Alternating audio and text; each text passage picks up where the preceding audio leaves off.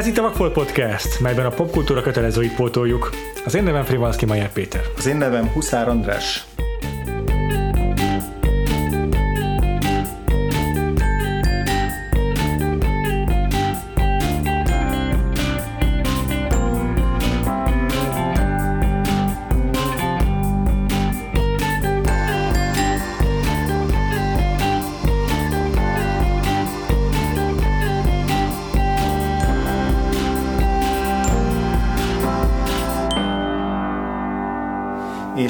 1987-ben járunk? Nagyon jó. A film pedig, amit ebbe az évbe kiválasztottunk, a Moonstruck címet viseli, magyarul Holdkórosok Igen. címet kapta. Főszereplői Cher és Nicolas Cage. Nicolas Cage-el már foglalkoztunk ugye jó néhányszor, egész konkrétan a Holtak útjában, de rengetegszer felmerült azóta is a neve az Oscar játéktól kezdve Oscaros adásunkig, meg egyáltalán minden második podcastben legalább egyszer meg kell említeni valamiért a nevét. Ellenes erről pedig ő is megérdemelni, hiszen egy diváról van szó, egy igazi sztárról. És Igen. ma most ezt bepótoljuk. És ez pont abból a néhány éves időszakból származó film, amikor így színészileg is a legsikeresebb volt, Igen. meg a legnépszerűbb.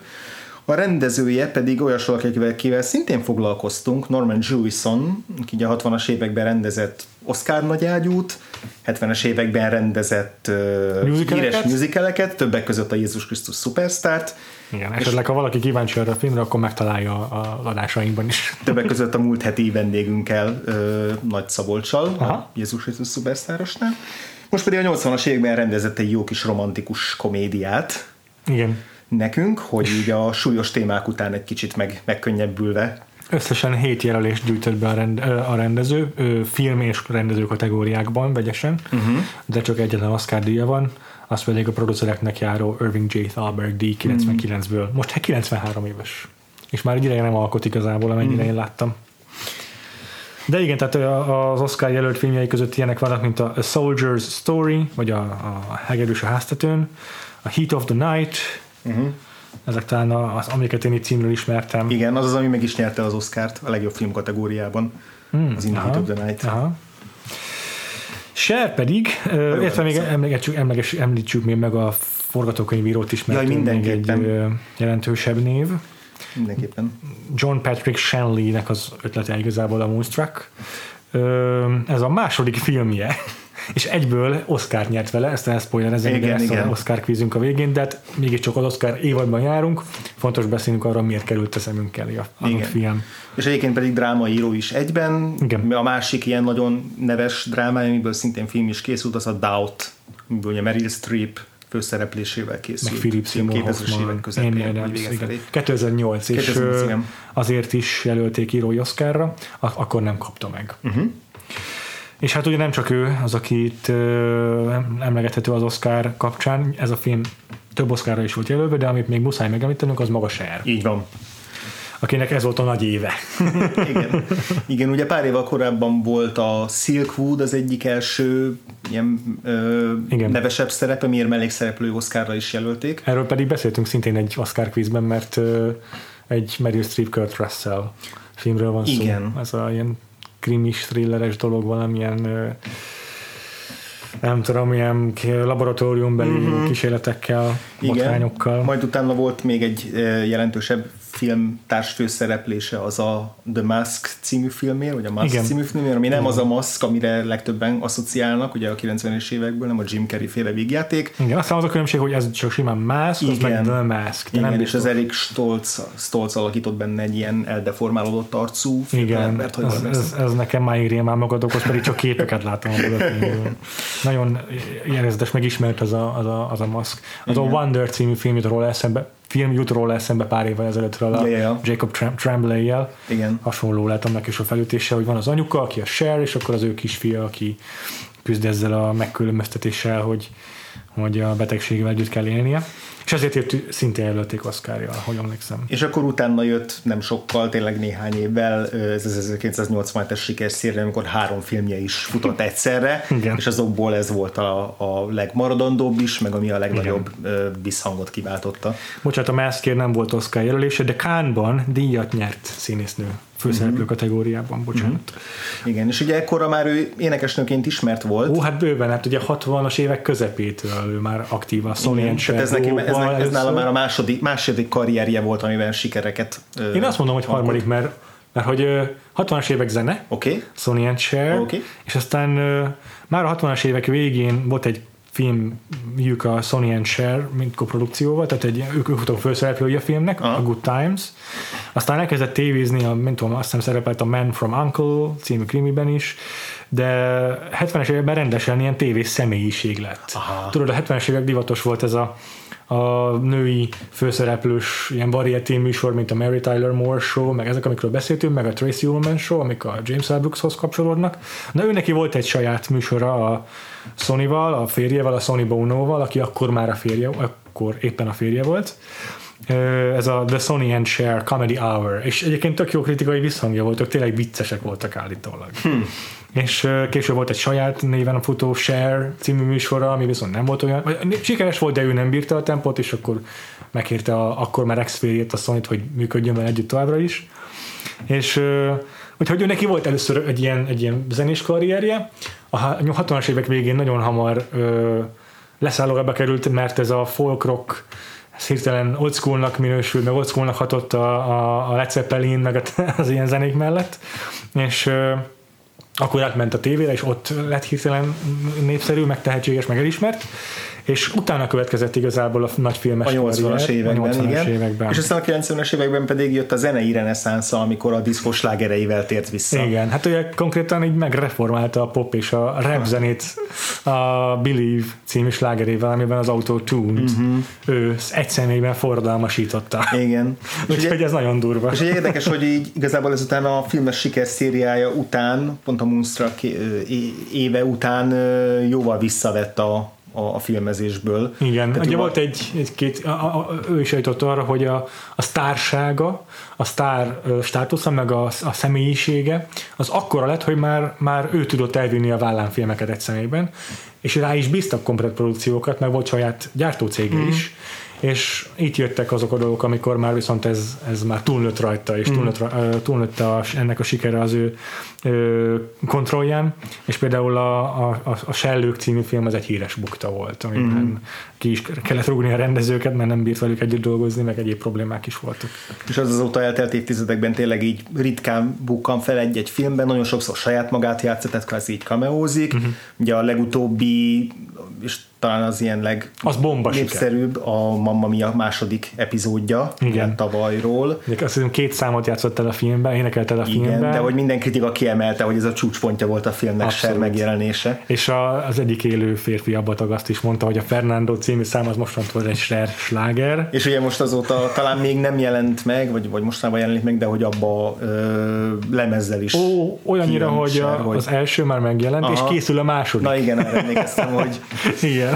Most nagyon rá, rá, rátalált erre a vágányra. Annyira felfoghatatlan, hogy tehát gyakorlatilag a Cher 1960 valahány óta működik, és nem tudom, hogy a tehát a leghíresebb első slágere az a, a Bang Bang volt, a, a My Baby Shut Me Down, amit mindenki Nancy Sinatra-nak tulajdonít, pedig valójában Cher Aha. szám, csak abban az évben egyből coverelte a Nancy Sinatra 66-ban. Na, tehát már ekkor, amikor még ez egy ilyen tök old school retro slág, már akkor is szerintem viszonylag visszafogottnak számított, akkor elkezdett, ezt, ezt, akkor sztár volt már, és akkor megjelenik a 70-es évek ben, a 70-es évek vége felé az abba, és ezért elhomályosít minden más, meg, meg forradalmasítja a popzenéről alkotott képünket, és akkor Cher 2018-ban eljátsz, elénekli az őslágerőket, és kisajátítja a teljes ö, ö, ö, zenei repertoárjukat azzal, hogy a- csinál két cover albumot. Mm. és tényleg azt mondják, a, olvastam egy izét, egy Rolling Stone kritikába kiemelték a, a, az abba cover albumáról, hogy Cher nem csak úgy énekli el ezeket az abba dalokat, hogy mint hogyha eleve neki kellett volna megírni őket, már ő számára kellett volna megírni őket, hanem hogy még frissnek is hatnak 2018-ban. Kurva jó.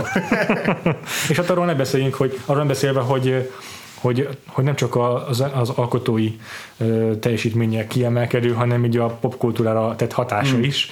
Tehát a Sony and Cher duóval ők mindig egy ilyen furcsa offbeat társaság voltak, mert kezdetben azért, mert pont ezekkel az ilyen új hullámos zenészekkel szemben ők ilyen visszafogottak voltak, nem vettek részt a szexuális forradalomban például, ugyanakkor viszont így megcáfolták a, a nemiséggel kapcsolatos sztereotípiákat az öltözködésükkel kezdetben. És ilyen androgynök voltak egy kicsit. Aztán Cher ugye ilyen igazi divává vált. és például a, divatikon. Igen, volt a 88-as Oscar gálán egy ilyen jellegzetes híres felbukkanása, ahol tarantulának öltözve jelent meg. Ezzel valami kritikát megfogalmazva a rendszerről, ezt ne kérdezzétek, hogy hogyan kell létrehozni, de hogy így Lady Gaga nagyjából neki köszönheti a fél mm. ö, ö, ö, ikonográfiáját szerintem. Hmm. És Cher tényleg nem csak így a, a egy ilyen, egy ilyen divat ikon, mindenféle ruha, meg parfümmárkák, mit tudom én, hanem, hanem az LGBT community is, meg a, a drag queen is egy ilyen egy jelképe tulajdonképpen. Uh-huh. Úgyhogy tök, tök jó, hogy tudunk végre róla beszélni, mert nekem így zenéleg amúgy nem, hát sose közel hozzám, de, yeah. de akkor is egy jelentős figura. Teljes mértékben. Igen és ami pedig a Moonstruckot illeti, ahogy a holdkórosokat. Igen. Ez egy mindjárt, mindjárt összefoglaljuk, hogy miről szól pontosan, pontosan a, a, a film, de hogy, hogy ez egy olyan film, aminek egyáltalán nem kéne működnie. Tehát azért akarom ezt így megelőlegezni, mert elmondom, hogy miről szól, és hogyha még egy-két részletet ki is emele, tehát elmondom, miről szól, akkor az így elvágja már szerintem rengeteg embernél azt, hogy na jó, ez csak, ez csak borzasztó lehet. Igen. Hogyha még kiemelek egy-két apró részletet benne, akkor az inkább meggyőz mindenkit, hogy ennek a filmnek semmi értelme, ez egy nonsense film, és valamennyire az is, de közben mégis nagyon szerethető tud lenni. Ez az a film, amit hogyha idén készítettek volna, akkor a magyar mozikban Bazi nagy olasz lagzi került volna be valószínűleg. Ezt egyébként a letterboxos kritikában olvastam összehasonlításképpen. A filmnek a főhőse Cher Lorettát játsza, Igen. egy 37 éves özvegy, aki már már a szerelemnek rég hátat fordított, már csak pragmatikusan éli az életét egészen addig, amíg az éppen aktuális partnere, akit Danny Aiello játszik, akit már, akivel már találkoztunk a Do the Right Thing-ben. Igen, két év múlva sürgős uh, baseballütővel való szétverni valója akar egy Igen. kipzázóban. Igen. De itt még egyelőre egy ilyen kisé, kisé uh, pipogya, de jó szándékú fickót játszik, aki a film egyik nyitójelenetében, vagy egyik első jelenetében megkéri Loretta kezét.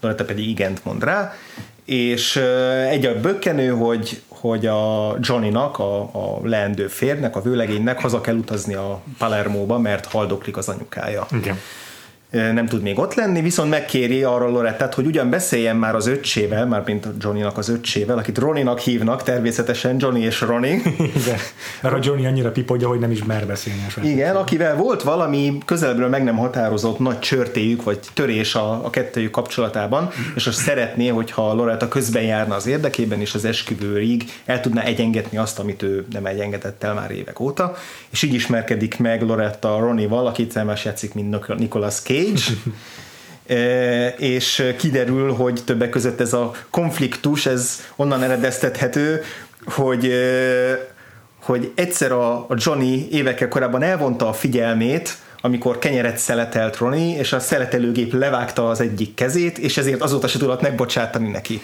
Tehát ezért szerintem, hogyha így elkezdjük... Abszurd. Elkezd, teljesen abszurd, és hogy egyszerre van a filmben ez így véresen komolyan előadva, tehát semmi irónia, semmi kis poszt, semmi posztmodern kikacsintás nincs benne, véresen komolyan, másrészt meg komikusan is, tehát hogy van benne egy ilyen, egy ilyen kettősség, de hogyha ezt így elkezdjük valakinek előadni, akkor azt fogja kérdezni, hogy mi ez a film, mi ennek a filmnek a tónusa, ez hogy működhet egyáltalán. Hogy a fenébe tud ez működni. Hogy a fenébe tud ez működni, és amíg hozzátesszük, hogy igazából az egész film az egy ilyen nagy kiterjedt, sőt tulajdonképpen két olasz családban játszódik, és ilyen rettenetesen olasz az egész film, annyira olasz a film, hogy a nyitódal az rögtön a... Dean Martin, Dean Martin szám, hú, melyik...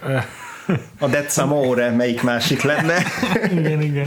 És így amint elindult a film, rögtön nem tudtam semmi másra asszociálni, hogy jaj, ne, Green Book. Aha, Annyira beleívódott a, a, sztereotíp a, a, a kulturális tudatomba a Green Bookkal a Nick Vallelonga, hogy, hogy annyira olasz volt az elején ez a film, hogy nagyon megrettentem tőle.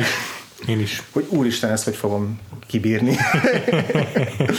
hát az érdekes, nem, hogy ugye tehát az egyik forgatókönyve, egyik Oscar díja a filmnek a, a John Patrick Shanley Igen. forgatókönyve, és valahogy úgy néz ki, hogy ha az amerikaiak filmet készítenek egy, egy harsány népcsoportról, egy harsány amerikai szubkultúráról, vagy egy ilyen, nem tudom, heves vérmérsékletű mm. társadalmi osztályról, vagy akármi, mit tudom én, az olasz amerikaiakról, vagy a bostoniakról, akkor azért tuti Oscar jelölés fog kapni.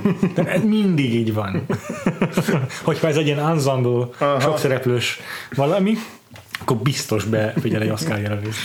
Igen, és ugye azt elfelejtettem említeni még a rövid kis szinopszisnál a lényeget, hogy miután Loretta megismerkedik Ronival, viszonylag ö, gyorsan ö, belehabarodnak egymásba, és hát ugye ez némi, némi konfliktust okoz, és Igen. aztán ahogy halad előre a film, kiderül, hogy igazából nem csak nekik vannak ilyen szerelmi kis ügyeik és titkaik és ö, csalódásaik és, és kis e- e- eltitkolt románcaik, hanem a Loretta családjában szinte mindenkinek van valamilyen, valamilyen ügye, és ezt így szépen így végig járogatja a film. Igen. És azt hiszem, egy nagyon kedves, nagyon szerethető és nagyon furcsa, fu, fu, furcsa Tök, film. tök bolond film. Passzol, passzol a címéhez igazából teljesen. A feleségem bealudt, mikor néztük, Aha. és elmeséltem neki szóban a film befejezését, és muszáj volt röhögni. Tehát elröhögte magát, akkor a bolondság a film vége is. Igen, de nem tudta, hogy voltál vele, hogy engem így megnyert a film. De, de, de úgy, hogy mondom, hogy az elején így, Igen. nem is ellenségesen fogtam bele, de hogy így, de hogy így hirtelen elbizonytalanodtam, hogy ez jó, jó, jó, lesz, jó, jó lesz ez nekem. Igen. És aztán így nagyon, nagyon apránként, fokozatosan így egy-egy jelenettel, egy-egy jelenettel azt vettem észre, hogy én tök jól szórakozom, meg így elnevetem magam, meg ilyen jó érzés jár át, és hogy a végére így nagyon, nagyon megszerettem. Igen, én is. Valahogy ez a, ez a bolondsága ö, annyira, pont annyira volt ö, önreflexív, uh-huh. Hogy érezd, hogy hogy maguk a szereplők is, a színészek, meg az írók, meg a rendező is mindenki tudja, hogy ebben ez mennyire abszurd, de ugyanakkor meg annyira őszinte volt, ahogyan ezt a színészek játszották, hogy ezért tudta meg, tudott megnyerni engem. És már emlékszem, hogy a Norman Jewisonnal, vagy a, vagy a forgatókönyvíróval láttam, vagy olvastam én interjúztat, de valamelyikük említette, hogy így, így felszokták hozni nekik, hogy, hogy, hogy hát ez mekkora, mi- milyen sztereotípiák ezek az olaszokról, meg hogy mennyire túlzó, és hogy egyrészt igen, hogy nyilván eltúlozzák ezeket a személyiségjegyeket, de hogy így de hogy így többen emlegették, lehet, hogy, lehet, hogy a Nicolas Cage mondta, hogy, hogy, hogy így olasz környezetben, olasz család, vagy olasz-amerikai családi környezetben tök, tökre ugyanezek a ugyanezek a viselkedés formák jönnek elő, és hogy valójában ez is simán lehet, hogy amit mi egy mondjuk egy Scorsese filmnél, vagy ennél a filmnél ilyen harsány gegnek érzünk, az a- annak valójában jóval nagy több köze van a, a valósághoz. Én is olvastam egy cikket a The Rappen, amit egy olasz-amerikai szerző írt, és és felsorolta 20 pontba, hogy mik azok az olasz sztereotípiek, amiket hitelesen ábrázol ez a film. Úgyhogy Ez annyira furcsa nekem, mert hogy annyira ilyen komédiára harsány. kihegyezettnek Aha, tűnik, hogy azt, igen. azt hinném, hogy ez egy ilyen filmekben rögzült sztereotípia, amit újra termel Hollywood. Ja. De még mielőtt belemegyünk ezekbe, beszéljünk egy icipicit Nicolas Cage-ről is, hiszen nagyon karrierje legelején járunk önnek is. Ja, igen. Nicolas Cage Ronnie Camareri szerepében. Igen. Előzőleg a, a, egy évvel korábban a Peggy Sue Got Married című filmben volt egy jelentősebb szerepe. Mm, Ez Francis Ford Coppola rendezése, Francis Mhm. Ford Coppola pedig hírhetten, ö, hogy mondják ezt, Nepotista? nepotista, szereti be- bete- betenni a filmjeibe a Igen. rokonságát, és hát Nicolas Cage ugye uh, Nicolas Coppola néven született, vagy nem tudom mi a pontos a keresztneve, de, Igen. de Coppola családtag ő is. Yeah. És uh, azt, a Cher látta ezt a filmet, aki akkor már hollywoodi powerhouse volt, Ja, és saját film, tehát maga be, be tudott szólni a film castingjába, és uh, azt mondta a Nicolas Cage-nek, a Nicolas Cage mondta ezt a karrier retrospektív videójában a YouTube-on, hogy hogy ez az alakítás olyan volt, mint egy, mintha egy két órán keresztül tartó autóbalesetet néznék. és ennek ennyire bekasztingolt, Vagy pont ezért, igen. Ö, kérte, hogy castingolják be a, a Moonstruckba. Előzőleg meg így nem tudom, volt egy mellékszerepe 1980-ban a Fast Times at Ridgemont High-ban, akkor még így nem is volt az egy név, névvel ellátott karakterszerep, és, és így apránként ugye így, így, így vett fel a karrierre, de ez volt az első igazi nagy dobása szerintem. És ráadásul a, akkoriban ő annyira nem ilyen filmet akart csinálni, vagy filmeket, mert hogy ő ilyen nagyon punk akart lenni, meg vagány, és akkor így, így többször nyilatkozta utólag, hogy, hogy ő így ő így nagyon nem tudta, hogy ezt ő akarja ezt a filmet, hogy most egy romantikus komédiába játszon, hogy így hogy jön ez, ő, ő teljesen más karriert képzelt el magának, és így rögtön ezután a film után a Vampire's Kiss-t elvállalta, amit nem láttam, de elvileg egy homlok egyenest eltérő mhm. műfajú meg jellegű film. De hogy ez az érdekes, hogy azért a fejemben, hogy Nicolas Cage alakítása olyan ebben a filmben, mintha soha életében nem látott volna egyetlen romantikus figjátékot sem. Fogalmas lenne arról, hogy milyen egy romantikus hős típus, és így ott helybe, így a, a, a levegőből próbálna így derültékből kitalálni, hogy jó, most akkor én vagyok a hőszerelmes, hogy néz vajon ki egy hőszerelmes? Aha. És ahogy ő elképzelnek, semmi köze ahhoz, ahogy ami bármelyik másik filmben egy hőszerelmest ö, láthatunk, és hogy ettől izgalmas, meg ettől is szórakoztató szeret, mert hogy nem ilyenek szoktak lenni a romantikus hőseink. Ő, ő egy tragikus figuraként éli meg ezt a szerelmest. Nála ez a kézzel elveszítés, ez egy jelentős törés lett. Igen, de hogy annyira, annyira sok oldalt meg tudja mutatni ebben a filmben is, mert hogy így a megjelenésénél olyan, mintha e- előző nap nézte volna újra tízszer a vágy villamosát, és kitalálta volna, hogy akkor most Marlon Brandóként fogok megjelenni ebbe a filmbe egy ilyen hát egy kétkezi munkás, egy kétkezi izzattestű. munkás, izzadtestű, trikós, egy ilyen ösztönállat, aha, akinek aha. lehetetlen ellenállni majd utána a film felénél egyszer csak uh, smokingot mesz és kifésili magát, és egy ilyen gyönyörű ember lesz belőle, majd addig is nagyon jó képű, meg karizmatikus, de hogy teljesen más lesz az alkata. Igen. És mondom egyébként az egész filmben minden egyes döntése, ahogy az szokott lenni, annyira ellentmond annak, amit ez a szerep megkívánna. Így van. Hogy akkor teátrális, amikor nem kéne annak lenni, akkor fogja vissza magát, amikor más így, így nagyon kiadná magát, tehát hogy így nagyon... Annyira bolond. Azt ugye tudod, hogy ő is szerepelt ebben az évben egy másik filmben. Mm, melyik volt? A másik nagy, szerintem nagy berobbanásra, um, az Arizona. Az már ez az év volt? Ez az év. Wow, ez azt hittem, hogy az még egy vagy két éve Nem csak Ser, de ő is duplázott. nagyon jó. És mind a kettőben ugyanez a borzos, bolondos haja van. a, amit mondtál, ez nagyon jó, mert akkor szerintem ezzel el is kezdhetjük kicsit a diskurzust a, okay, okay. a filmről. Szóval, amit mondtál, nagyon jó, hogy a film elején, mint egy ilyen vadállatot látjuk, aztán meg szépen lassan átalakul ez smokingos kultúremberré. Uh, azt nem tudom, emlékszel rá ebben a Nicolas Cage retrospektív videóban, mit mondott erről a szerepről? Hogy Cage. miről inspirált? Igen. Inspirálódott, igen. Uh, Jean Cocteau féle 1946-os szépség és a szörnyeteg volt rá nagy hatással, amelyben a Jean Marais játsza a szörnyeteget, hm. és hát én tudom, mert szerintem egyértelmű a párhuzam, hogy hogyan alakul át ez a figura is egy ilyen, hm. egy ilyen uh, ebben a filmben, és uh, az érdekesség ezzel kapcsolatban, hogy az első két hétben ezt a karaktert úgy formálta meg Nicolas Cage, hogy felvette azt a hangot, meg a intonációt, ahogyan a John Murray beszélt. Ilyen hörgő, hörgő szörnyhangot, vagy ilyen mély szörnyhangot, igen. És akkor így pár hét után mondta, mondta neki a Norman Jewison, hogy figyelj, mert megnéztem a, izé, a, a felvételeket, és így ezt nem villámgyorsan felejtsük el. Ez nagyon nem fog működni. Igen.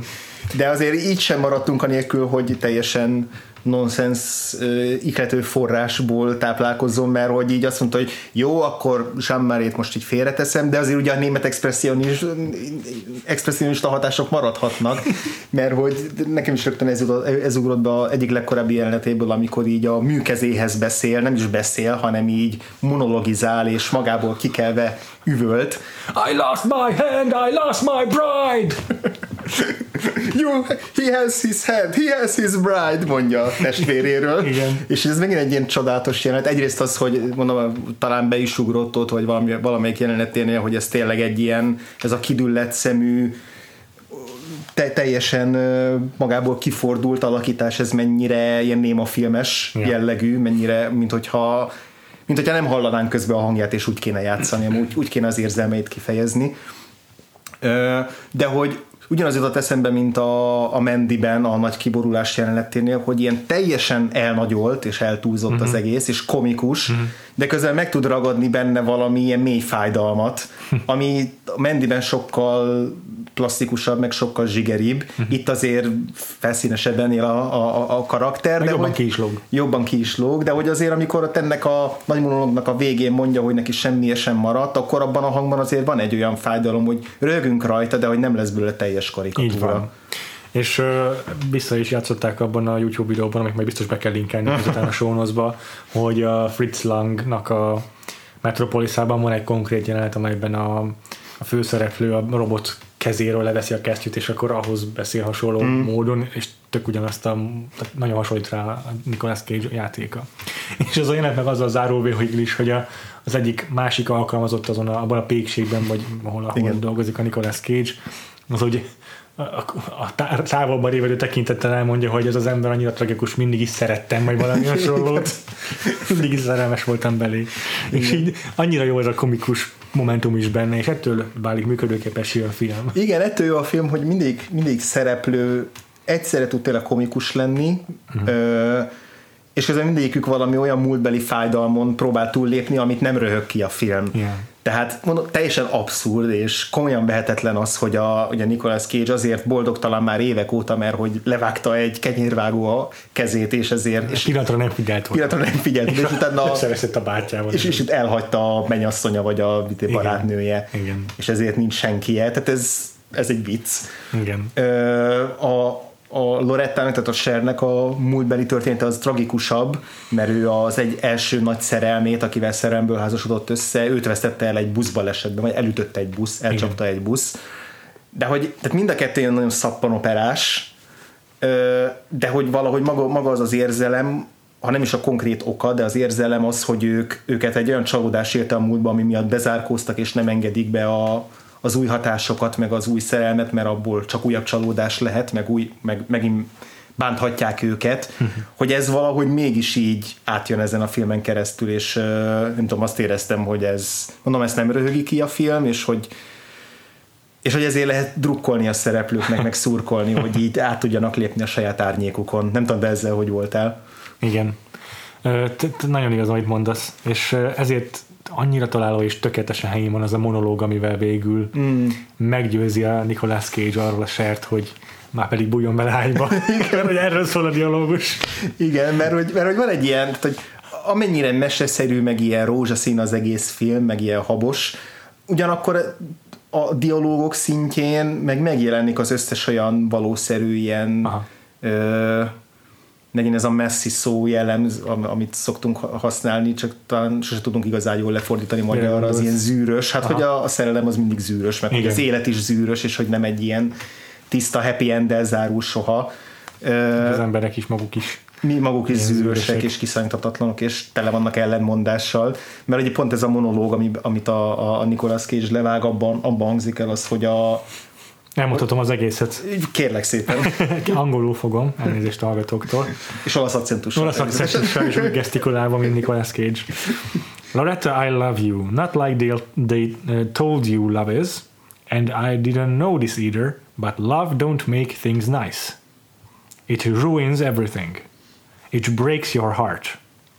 It makes things a mess. We are we aren't here to make things perfect.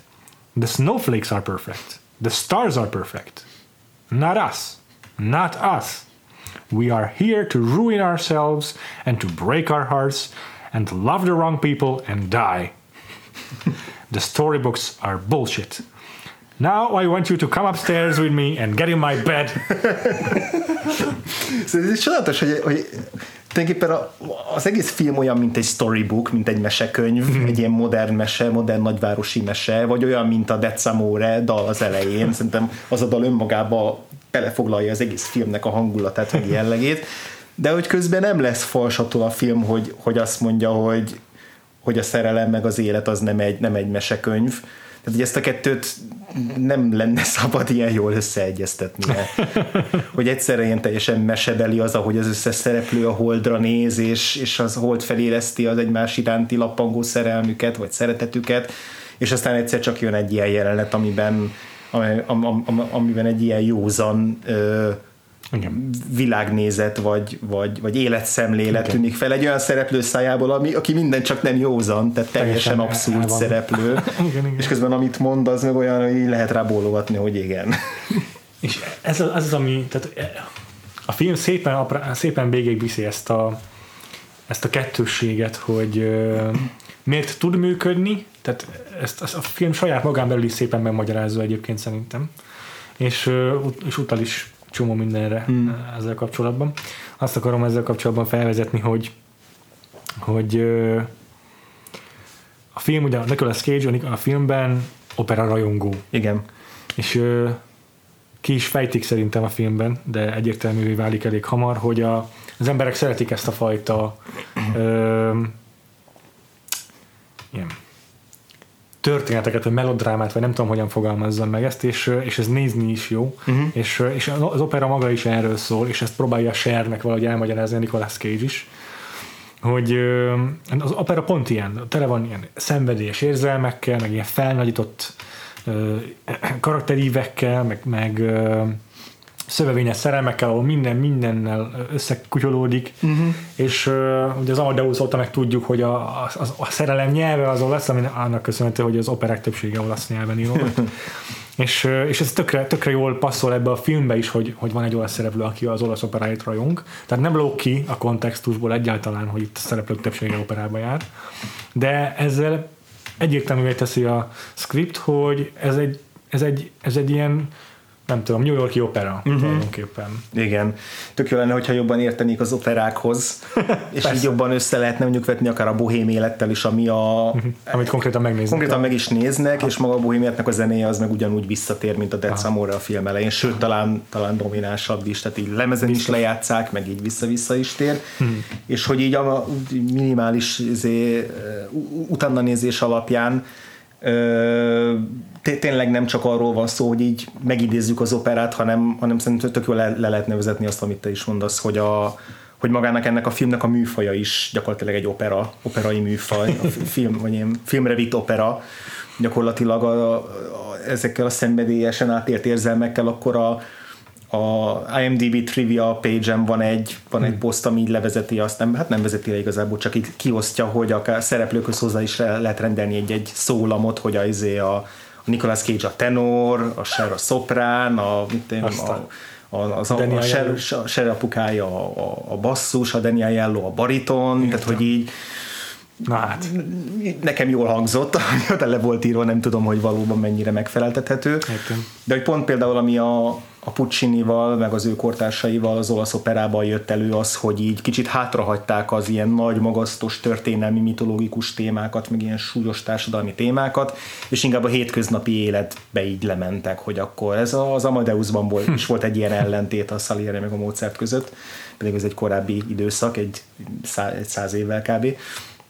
És, és hogy, hogy ilyen hétköznapi eseményeket, ilyen gyors felpörgetett cselekmény, tehát hogy a, ezeknek az olasz vígoperáknak a, a, a librettói is ilyen sokkal pergősebb feleselésekre, meg áriákra volt felhűz, felfűzve, és ugye ebben a filmben is rengeteg az ilyen géppuskaszerű párbeszéd, tehát hogy, hogy, hogy egyszerre megvan benne a vígoperának a, a felépítése, ezekkel az ilyen keresztbe kasul fűződő megcsalásokkal, szerelmekkel, és akkor plusz, pluszban meg az is, hogy tényleg ilyen hétköznapi történet, nincsenek óriási nagy tétek, tényleg egy átlagos olasz családról van szó, és valahogy mégis egy olyan nagyívű filmet tudnak keríteni belőle, ahol azt hiszük, hogy tényleg a hold az ezekre az emberekre ragyog rá, és hogy így minden, minden ez ettől függ, vagy ezen múlik. ez a hold, ez tök jó, hogy ezt is szobolztad, mert ez meg a másik ilyen egyértelmű szignálja a filmnek a néző felé, hogy ezt nem szabad totálisan igen, komolyan menni. Igen, a poszteren is a ser egy óriási nagy hold előtt így ugrik fel a levegőbe éppen. Aha. És hát nagyon sokszor kifejtik a filmben a szereplők, hogy a teli hold az nem tudom, mikor legutóbb megjelent az életemben, akkor egy furcsa vízióm volt, meg nem tudom, mindenki furcsán viselkedett akkor is, és itt is egy ilyen hatalmas, mindennél nagyobb teli, telihold uralkodik a város felett azban a két-három napban, ameddig a történet Igen. zajlik. És és ezt rengeteg kép is kihangsúlyozza, a kutyák is belebolondulnak, mindenki, mindenki megvisel, és felfordul tőle az élete. amiről egy másik olasz film jutott az eszembe, a teljesen idegenek, ami ezt szintén kihasználja hmm. ezt a teliholdat, hogy egy ilyen hétköznapi emberek közötti konfliktusrendszer kicsit felmagasztosítson meg, eltúlozó egy természetfeletti valamivé, és így elmismásolja ezzel a, az egésznek a, a súlyát. És itt is tök hasonló eszközt eszközként használja ezt a, a script. Igen. Az egyik film közepén volt egy jelenet, nem azt mondom az egyik első jelenet, ahol így azt éreztem, hogy ú, én szeretem ezt a filmet, mert már a Nicolas cage is nagyon örültem ennek a filmnek a megjelenésénél, de a film közepén van egy jelenet, amikor ilyen két mellékszereplő, a, a, a Loretta nagybátyja és a felesége, akik tényleg ilyen me, me, me, mellékszereplője a filmnek, őket látjuk a éjszaka a hálószobájukba, és akkor már, már monologizáltak korábban a Holdról, meg a családban betöltött szerepükről, és akkor nézi a, nézi a férj, a nagybáty, nagybáty hogy, hogy jó, már megint itt van ez a Hold, vajon ez ugyanaz a vagy Hold-e, vagy hogy mint hogyha ott látnál lent megint a, a, azt a szereplőt, akit, akit régen látott, sok-sok évvel korábban, egy a fiatalságára emlékszik vissza, és akkor egy nagyon-nagyon aranyos, hogy a felesége fekszik az ágyba, és így elmosódik, és azt mondja, hogy ebbe a holdfényben sokkal fiatalabbnak tűnsz, és akkor a pasas ilyen, ilyen kis kujon mosolyjal így elindul felé, és akkor összebújnak, és nem tudom, ez egy nagyon-nagyon szívmelengető, olyan kis helyes jelenet volt, hogy egy egész házasságot, meg az ő kapcsolatokat így tök jól felvillantotta. És tényleg ez két mellékszereplő, és ezt nagyon szeretem ebben a filmben, hogy, hogy nagyon jó a Cher figurája, akiről még nem beszéltünk olyan sokat, meg a Nicolas Cage, meg jó az ő kettejük szenvedélyes, viharos viszonya, meg egymásba bolondulása, de hogy a film kitölti így a, te, a, így a környezetüket, és az, hogy mindegyik családtag, mindegyik mellékszereplő, aki az elején akár csak egy ilyen kis gegnek tűnt, ő is valahogy így megkapja a maga helyét, és, és bemutatja azt, hogy az ő története is érdekes. Tehát ez nagyon tetszett. Igen. Igen. Igen, és ez az egész ilyen teriholdas metaforához is tök jól illik egyébként a, a szépség és a szörnyeteg, ugye a hasonlat, vagy párhuzam. A filmnek az eredeti címe is az volt, egy ilyen munkacíme, hogy The Bride and the Wolf, és nagyon sokszor hangoz, hangzik el az is, hogy a Nicolas Cage úgy gondol magára, mint egy farkasra, vagy van egy ilyen metafora filmben. Igen, igen, hogy ez is, is ezt mondja róla, hogy ő mint egy farkas, aki akár a saját kezét is lerágja, hogy kimeneküljön egy olyan szituációból, ahol így csapdába, úgy, úgy érzi, hogy csapdában van. Igen, és akkor a farkasnak, meg a teli a viszonya, meg ugye egy nagyon régi egyértelmű metafora a történetben. Ja. Na és akkor ez így szépen végig van, végigvonul a filmben, és akkor ehhez van ott, ehhez társul a Cher karaktere, aki meg tényleg tökre passzol szerintem a, a szépség és a szörnyeteges narratívába is, ahol először így úgymond rabulejti őt a Nicolas Cage karakternek a varázsa, úgymond, itt nem egy tényleges elrablásról van szó, vagy ilyesmi, de hogy neki köszönhető az az, hogy, hogy ugye ráveszi, hogy menjen vele operába, és akkor a Ser, aki akkor már 37 éves, és már özvegy, és már nem foglalkozik annyira a külsejével, az elmegy egy kozmetikushoz, és átalakul, pont mint a szépséges a szörnyetekben, amikor egy első úgymond randira hívja őt a szörnyetek, csak akkor is azt használja kifogásként a, a női karakter, hogy nem a férfi miatt csinálom ezt, hanem mert úgy illik megjelenni mm. az operában, vagy ilyesmi, és akkor, és akkor átmegy a teljes átalakuláson, és így randiznak, és akkor ott igazából kiderül, hogy ők tök jól összeillenek. Na és ez is nagyon hasonlít ez a párhuzam arra a története szerintem. Szerintem az, az, az is tetszik, hogy hogy a, a Loretta ebbe a filmben se nem egy ilyen besavanyodott vénkisasszony, aki, aki így örömtelen, mert hogy így jól el van az életében. Aha, igen, ő csak eldöntötte, hogy... Hogy ő most így könyvelőként dolgozik, ő... És nekem a szerelemmel, én, én a szerelemmel nem foglalkozom, mert csak bánatot okozok nekem, ezt inkább elkerülöm, és igen. ezt, ezt pragmatikusan kezeli. Igen, és amikor... Amennyire pragmatikusan kezelti egy babonás olasz egyébként, mert hogy amúgy babonából igen, nem igen, szeret bele senki. Mert azt gondol, hogy neki átokül a fején, és igen. emiatt, emiatt neki sose lesz szerencséje a szerelemben, és akkor amikor Dani Aiello megkéri a kezét, akkor így kb. azért mond igen, hogy hát miért ne? Mert hogy nem szerelmes pedig, de szereti, tehát igen, hogy kedveli. Igen, rendes ember, igen. végül is miért ne? Ezt azért még vissza akarok erre gyorsan ja, térni, mert az az első jelenet, amikor megkéri a kezét a Danny Aiello, uh-huh tökéletesen felépíti, hogy mennyire jó karakter Cher, Aha. mert azt azzal kezdődik, hogy megismerjük a szomszéd aztán elő később szintén fontos karaktert, akit éppen felképel egy 20 éves foruska, aki már randizik. És akkor erre a Johnny, a Danny Aiello karaktere megjegyzi, hogy aki, az a férfi, aki nem tudja kontrollálni a nőjét, az meg se érdemli a nőket, És akkor a következő az, hogy megkéri a kezét a sernek, aki szépen kérdőre mondja, mi a leset érdez? Hol a gyűrű? Tehát egy szépen kontrollálja őt.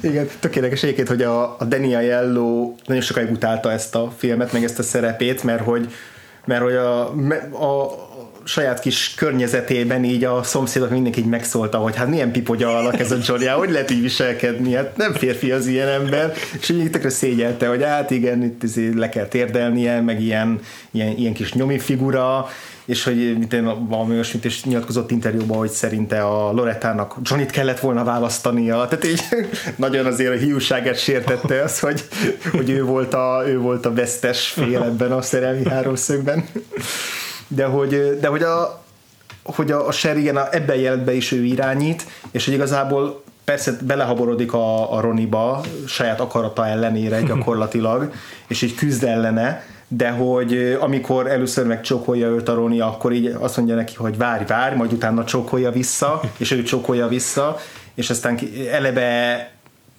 ő javasolja azt, hogy beszélgessenek tovább, azért mennek föl a Roni lakására, tehát hogy nem egy ilyen passzív valaki, akit így le, le, lesodol a lábáról egy, egy ilyen maszkulin erőteljes férfi, Igen. de mégis csak olyas valaki, aki így az élete ebben a szakaszában nem számított arra, hogy ő még ilyen szenvedélyeknek lesz kitéve, és hogy most mi a francot kezdjen ezzel. Igen. Szóval egy jó, jó volt olvasni ezeket, a, ezeket az interjú részleteket, amiből úgy tűnt, hogy így tényleg gyakorlatilag senki nem tudta, hogy milyen az a film, amit ők forgatnak, mert hogy a, a, az Olympia dukakis aki a Sernek az anyukáját játsza, róla még nem beszéltünk olyan bővebben, de ő szuper jó a filmben, Aha egy ilyen no-nonsense szereplő, aki közben maga is csendben szenved, vagy maga inkább csendben szenved a házasságában, mert az jelenti, hogy a férje megcsalja, hm. és valóban. Szóval hogy az Olimpia Dugakis mondta, hogy a forgatás alatt így úgy érezték, hogy hát ez egy, ez egy kolosszális blama lesz ez a film, mert nem értik, hogy mi történik, nem értik ezt az egész hangnemet, és erről arról beszélgettek, hogy hát ez így keresztet vetetnek a karrierjükre, és akkor a Norman Jewison mondta azt hiszem a Sernek, hogy vagy a Sernek, vagy az Olimpia Dugakisnak, hogy talán az utóbbinak, hogy ezért Oscárt fogsz nyerni, még a bemutató előtt, és így miről beszélsz? Hát ez ezért kizárt dolog, és egy tényleg oszkát kapott érte. Tehát, hogy az, amit mi éreztünk így a film elején, hogy mit, mit nézünk, vagy mi ez a film, hogy ők is azt érezték film közben, és utólag jöttek rá, hogy aha, Norman Jewison végig pontosan tudta, hogy mit akar kihozni ebből a filmből, és csak vagy nem tudta olyan jól kommunikálni, vagy nem volt egyértelmű az, hogy van, van az, hogy az embernek a fejében van egy egyértelmű kép arról, hogy mit fog hogy mi lesz a végeredmény, és, és a többieknek meg bízniuk kell abban, yeah. hogy, hogy ebből tényleg lesz valami. És szerintem valószínűleg így ez, ez, ez volt a, uh-huh. a helyzet a Moonstruck-kal. Arra senki sem számított, hogy a, ilyen sokáig tovább fog élni ez a film, hogy még azért mindenki emlékszik erre. Meg Igen. Ilyen... Én is emlékszem rá gyerekkoromban, a tévében azért a ja. volt kórosok többször. Igen. Hogy ez, ez az maradandó. És ebben biztos, hogy a, a scriptnek is rengeteg az, uh, szerepe volt, mert oké, hogy azzal kezdtem, hogy hogyha egy ilyen harsány szubkultúráról filmet forgatnak, akkor az biztos Oscar jelölt lesz, de itt nem csak arról van szó, hogy ügyesen domborítja ki az olasz-amerikaiaknak a viselkedését, hanem rengeteg iszonyatosan jó dialógus. Annyira szellemes ez a forgatókönyv, tényleg én is így körültem ki az jó párbeszédeket. Van, amikor a kb. kvázi keretbe is zárja a filmet a, a, az anyukának és a, a Sernek a, a párbeszédei. Hm amikor az új fér, férfiról számol be az életében, ugye a, a film elején a Johnnyról, hát nem új, de hogy amikor elmeséli az anyjának Loretta, hogy képzeld, izé, férhez fogok menni, uh-huh. és akkor azt kérdezi tőle az ágyban fekvő, félálomban lévő anyukája, hogy szeretted őt? És erre azt mondja, hogy nem, mire a válasz, akkor jó. Hál' Istennek, akkor jó, akkor nem lesz semmi gond, mert a szerelem csak problémát okoz. És akkor ennek ugye az ellenpontja a film végén, amikor a, nagy vacsoraasztal melletti, vagy ebédlőasztal melletti össznépi kavalkádba végül a Nicolas Cage is megkéri a ser kezét, aki igent mond, és akkor megkérdezi tőle megint az anyukája, hogy szereted őt? És erre az a válasz, hogy I love him awful, ami már egy tök jó mondat, és akkor erre azt mondja a, a, az anyuka, hogy oh, that's too bad. Kb, ha nem is ez az utolsó mondat, de majdnem ez az utolsó mondat, hogy ez ilyen záró akkordja a filmnek, hogy na, akkor, akkor régen rossz a dolog, mert akkor itt tétek vannak, meg valódi érzelmek, és nem csak a pragmatikus oldala. Szóval igen, beszéltünk a fináléról, meg még azért ki akarom emelni, ha már szóba került az anyuka, ezeket igen, a mellékszálakat. Igen, amiket... aki, a másik, aki egyébként nem olasz színész nő mm. a filmben, vagy Sher is. Születésen alapján arra következtetek, hogy uh, Sherilyn Sarkisian, valószínűleg grúz lehet, mm-hmm. de a, ugye a Sony Bono viszont olasz volt, és sok-sok éven keresztül működtek, szóval szinte átszivárgott rá, az, tehát megismerte rendesen testközelből az olasz uh, mentalitást. Igen. A film szerep előtt is. És a és az anyukának a, egyrészt nagyon jó maga a karakter is, tehát így annyiféle változatos sóhja és nyögése van ebben a filmben, ez a film végére tűnt fel, amikor így már minden egyes újabb bonyodalmat, meg újabb fordulatot egy ilyen megadó sóha, törődött sóhajjal konstatált. és, és hogy ő az, akit ugye megcsal a férje, amiről a, a Loretta is pont az operában egy véletlen találkozás folytán, természetesen, ahogy így a igen. szappon operákban, vagy a melodrámában. Vagy az operákban. Vagy az operákban, igen, pont ott összefutnak. És hogy a, az anyuka is tudja azt, hogy a, hogy a férje hűtlen hozzá. Igen. E, és ezt a megint csak az, hogy abszurd és komikus és bohózatszerű ez az ilyen sok kavarás, keresztbekavarás, de hogy közben az ő csalódottsága és magánya és szomorúsága az, az nagyon is valós. valós és átélhető. Igen és az egyik kedvenc szegmensem a filmben, amikor ő majdnem úgy összejön egy vadidegennel, vagy hát ha nem is majdnem összejön, de megismerkedik azzal a másik emberrel, akit korábban a, láttunk felképelni, láttunk a, felképelni a nála jóval fiatalabb barátnője által, ő John Mahoney játsza. És nem tudom, három jelenete van talán összesen, de abból egy tök jó karaktert megalkot. Csodálatos, csodálatos karaktert alkot egy, egy professzort, aki rendszeresen lefekszik a, a fiatal tanítványaival, és egy hát elég felszínes, elég sekélyes figura, látszik rajta, tehát így vele jobb nem összekavarodni, de közben egy nagyon sármos mégiscsak, uh-huh. és nagyon rokonszembes, de közben önző is, szóval hogy egy nagyon jó kis összetett figurát formál meg tényleg ebben a pár jelenetében, de így könnyű látni azt, hogy egyrészt, hogy miért miért könnyű vonzódni hozzá, másrészt azt is, hogy miért szólalnak meg rögtön a vészjelek a, az anyuka fejébe, hogy na ezzel a férfival. Még hogyha nem is akarná a, vagy még hogyha mégis akarná csalni ő is a férjét, de hogy ez a férfi, az, ez, ez beszélyes, mert mert csak bajt hoz rá. és, és ott is az a vacsora beszélgetés is annyira jó. Két, két olyan ember, aki már itt sok mindent megélt, meg sok csalódást, meg igazából pontosan ismerik is magukat, meg tudják magukról, hogy milyen emberek, tehát ez a fickó is elmondja magáról, hogy ő így azokért a rövid pillanatokért él, amikor így a tanítványai szemében olyas valakit lát, aki belőle már rég kiveszett. Amikor úgy néznek fel rá, mint aki egy, egy, egy izgalmas ember, miközben ő már rég nem tartja magát izgalmasnak, meg a munkáját se. És akkor erre az, a, erre az ilyen enyhén sajnáló de közben mégis rokon szembes valamennyire monológra azzal válaszol a, a, az olimpiadók vissza, hogy na, te se tudsz még sok mindent a nőkről. szóval, hogy így, mind a ketten tudják a másikról, hogy mennyire bullshitelnek, de közben mégis valami közös nevezőt tudnak találni együtt.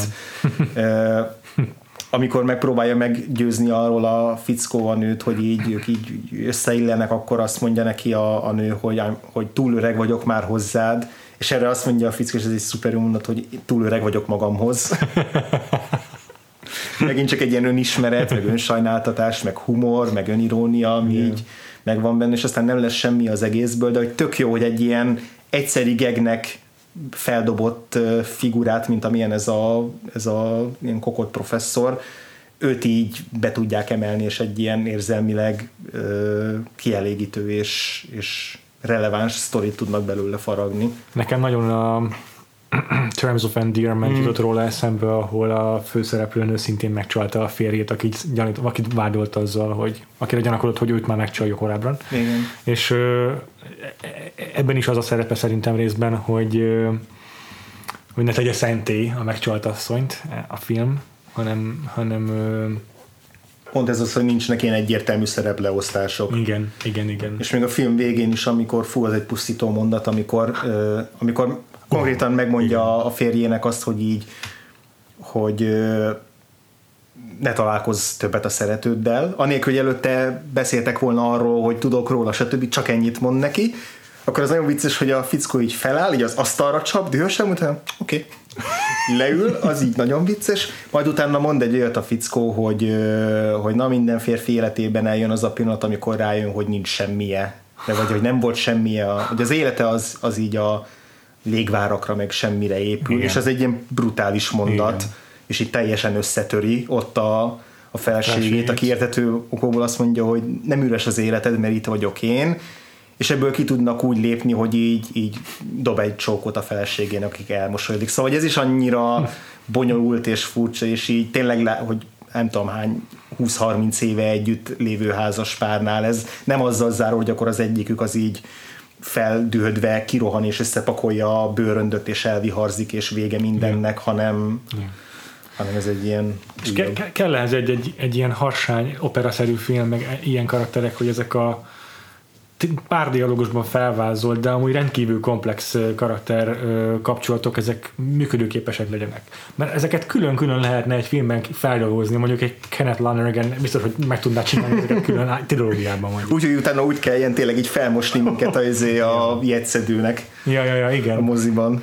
És, és így meg tök jó, hogy, hogy mindegyik tud működni, és nem veszíted el az érdeklődéset ez a karakterek iránt, és szimpatikusan maradnak, és, és érdekelnek. És ez megint csak a Terms of Endearment-et juttatja eszembe, ahol szintén több generációnak a saját szerelmi viszonyait sikerül megismernünk, és az a film is így fel van fokozva. És az se tudna működni, hogyha hogyha ilyen introspektív, uh-huh. nem tudom, vagy hát lehet, hogy működne, de nagyon-nagyon más regiszterben. És hogy ezért nem zavaró az se, hogy a film végén ilyen varázsítésre igazából minden magától megoldódik, mert hogy itt Mert van ez ez a... Vigo opera. Mert igen, mert hogy itt van ez a kibékítetetlen ellentét, hogy visszajön a Johnny, és akkor jaj, most mi lesz, most akkor hogy lehetek a Nicolas cage hogyha itt van a vőlegényem? Is, és akkor jön a Deus Ex Machinaként a vőlegény, aki azt mondja, hogy oké, okay, bontsuk fel a, az eljegyzést, tehát hogy ő, ő tálcán kínálja a megoldást, hogy mindenki boldog legyen a film végére, de pont ezért, mivel hogy van egy ilyen Vigo perei jellege a filmnek, ez így, ez így egyáltalán nem zavart. Igen. Meg azt is hát azért is uh, tud működni, mert uh, azt szépen felépíti a film, hogy, hogy az egész olasz amerikai közösség az ilyen babonás. és hát ott gyakorlatilag a babonássága miatt bontja fel a jegyességét is uh, Johnny, mert attól tart, hogyha megint szakítanak, vagy hogyha együtt maradnak, akkor az anyukája, be, visz, hogyan? Hogyha összeházasodnak, akkor az anyukája visszaesik a A betegségbe. csodás gyógyulás után, igen. Igen, igen, mert hogy azt tartja most életben, hogy ők majd össze fognak házasodni. Csak azért hiányos egy picit, mert hogyha jobban megértjük, hogy tényleg így kontrollálja gyakorlatilag az életét, életét az édesanyja, akkor, akkor ez szervesebb része lett volna a filmnek. Csak ezt így a végére tette bele egy-két dialógusba a film, és ez kicsit hiányérzetet hagyott. Mm, viszont az a gag, hogy ott ugye a család, nem, nem beszéltünk még a nagy, nagypapáról, aki csak egy comic relief Igen, tulajdonképpen. igen. De ebben a momentumban, mikor így összeborulnak, meg megkéri a Nicolas Cage saját kezét, És tényleg ez egy ilyen elképesztően fe, fe, ezért sok szereplős Aha, mindenki pörgő jelenet, mindenki ott van így, másodpercenként változik, hogy most éppen ki szembesít kivel, micsodát, meg mi történik, meg azt hiszik, hogy mindennek vége, de minden rendbe jött, Ja. tényleg egy ilyen És akkor bohózatba ott ülő a jelenet. nagypapa, aki törölgeti a zsebkendőjével a szemét, és akkor megkérdezi valaki, mi a gond nagypapa? I'm confused. Így össze vagyok zavarodva. Azon percekig nevettem, az, az egy annyira teli találat, ez egy csattanó poén. Azt hiszed, hogy mindenki el van érzékenyülő, de egyszerűen fogalma sincs, hogy mi történik. Itt van egy rakás ember, életében nem látta a felét, Igen, így van. most hall az egészről. De egyébként annak a, annak a csoportos jelenetnek a vágás, a ritmusa, minden tökéletesen ki van mérve, Igen, perfektül. igen. Látjuk a reakciókat, mindent. Tehát ezzel Norman Jewison mondta is, hogy az egész pályafutásának az egyik legnehezebben megrendezett jelenete volt, és Azért- hogy így nem tudom, napokig csinálták, és már a színészek már ilyen székeket borogattak, hogy már elegük van, mert így nem bírják tovább, meg hányszor kell még felvenni, de hogy ő így a legapróbb izé, centiméterre pontosan ki akarta számítani, hogy kinek, mikor, mi legyen a reakciója, lepróbálták napokon át, és csak utána tette le a kamerát, hogy jó, akkor most már tudom, hogy ki mit fog csinálni, akkor ez innen lesz a leg ö, hatásosabb, meg, meg innen lehet a legjobban minden információt közölni, tehát hogy ez egy nem gondolná az ember, hogy ennyire bonyolult. Egy csoportos jelenet az valószínűleg a legnagyobb kihívás jelentő felvételi rendező számára. Mm. Mert főleg amikor az egyik a fele, a csapat egyik fele ül az asztalnál, a másik áll, a harmadik meg izeg mozog, mert egyfolytában figyelni kell, hogy az eyeline-ra az meg egy tök nehéz feladat valójában, hogy két szereplő, akiket nem látsz egy képkockán, mm. azokról a néző tudja, hogy ők most egymásra néznek. Ez baromi nehéz. Igen, meg hogy egy olyan jelenet, ami tényleg egy beszélgetésekből áll, hogy ne csak a párbeszéd vigye el, hanem hogy pont ezzel a, a szereplőknek a dinamikája is izgalmas legyen, hogy az egyik áll, akkor most melyikük ül le, melyikük Ja. pattan fel, mikor jön be egy új ember, az hogyan borítja meg az egészet. És ez tényleg jó, jó, jó feladta magának a leckét a Norman Jewison ezekkel a Igen. izé, heves vérmés előtti olasz karakterekkel, akik tényleg össze-vissza mászálnak abban a jelenetben. Meg jön az egyik, meg megy a másik. Igen.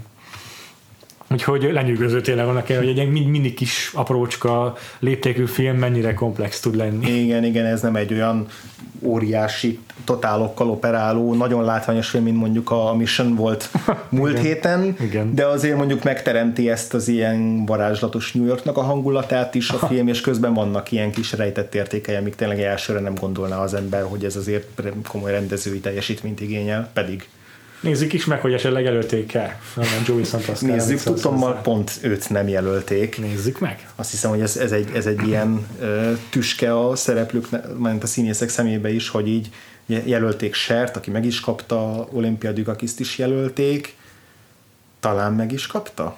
Uh-huh. Igen, és a harmadik, amit megkaptak, az meg a forgatókönyv. Így van a John Patrick Shanley, azt hiszem egyedüli. Ah, nem, ugye jelölték a Doubtért is, amit már beszéltünk, és ezért Ja. viszont meg is kapta. Uh-huh.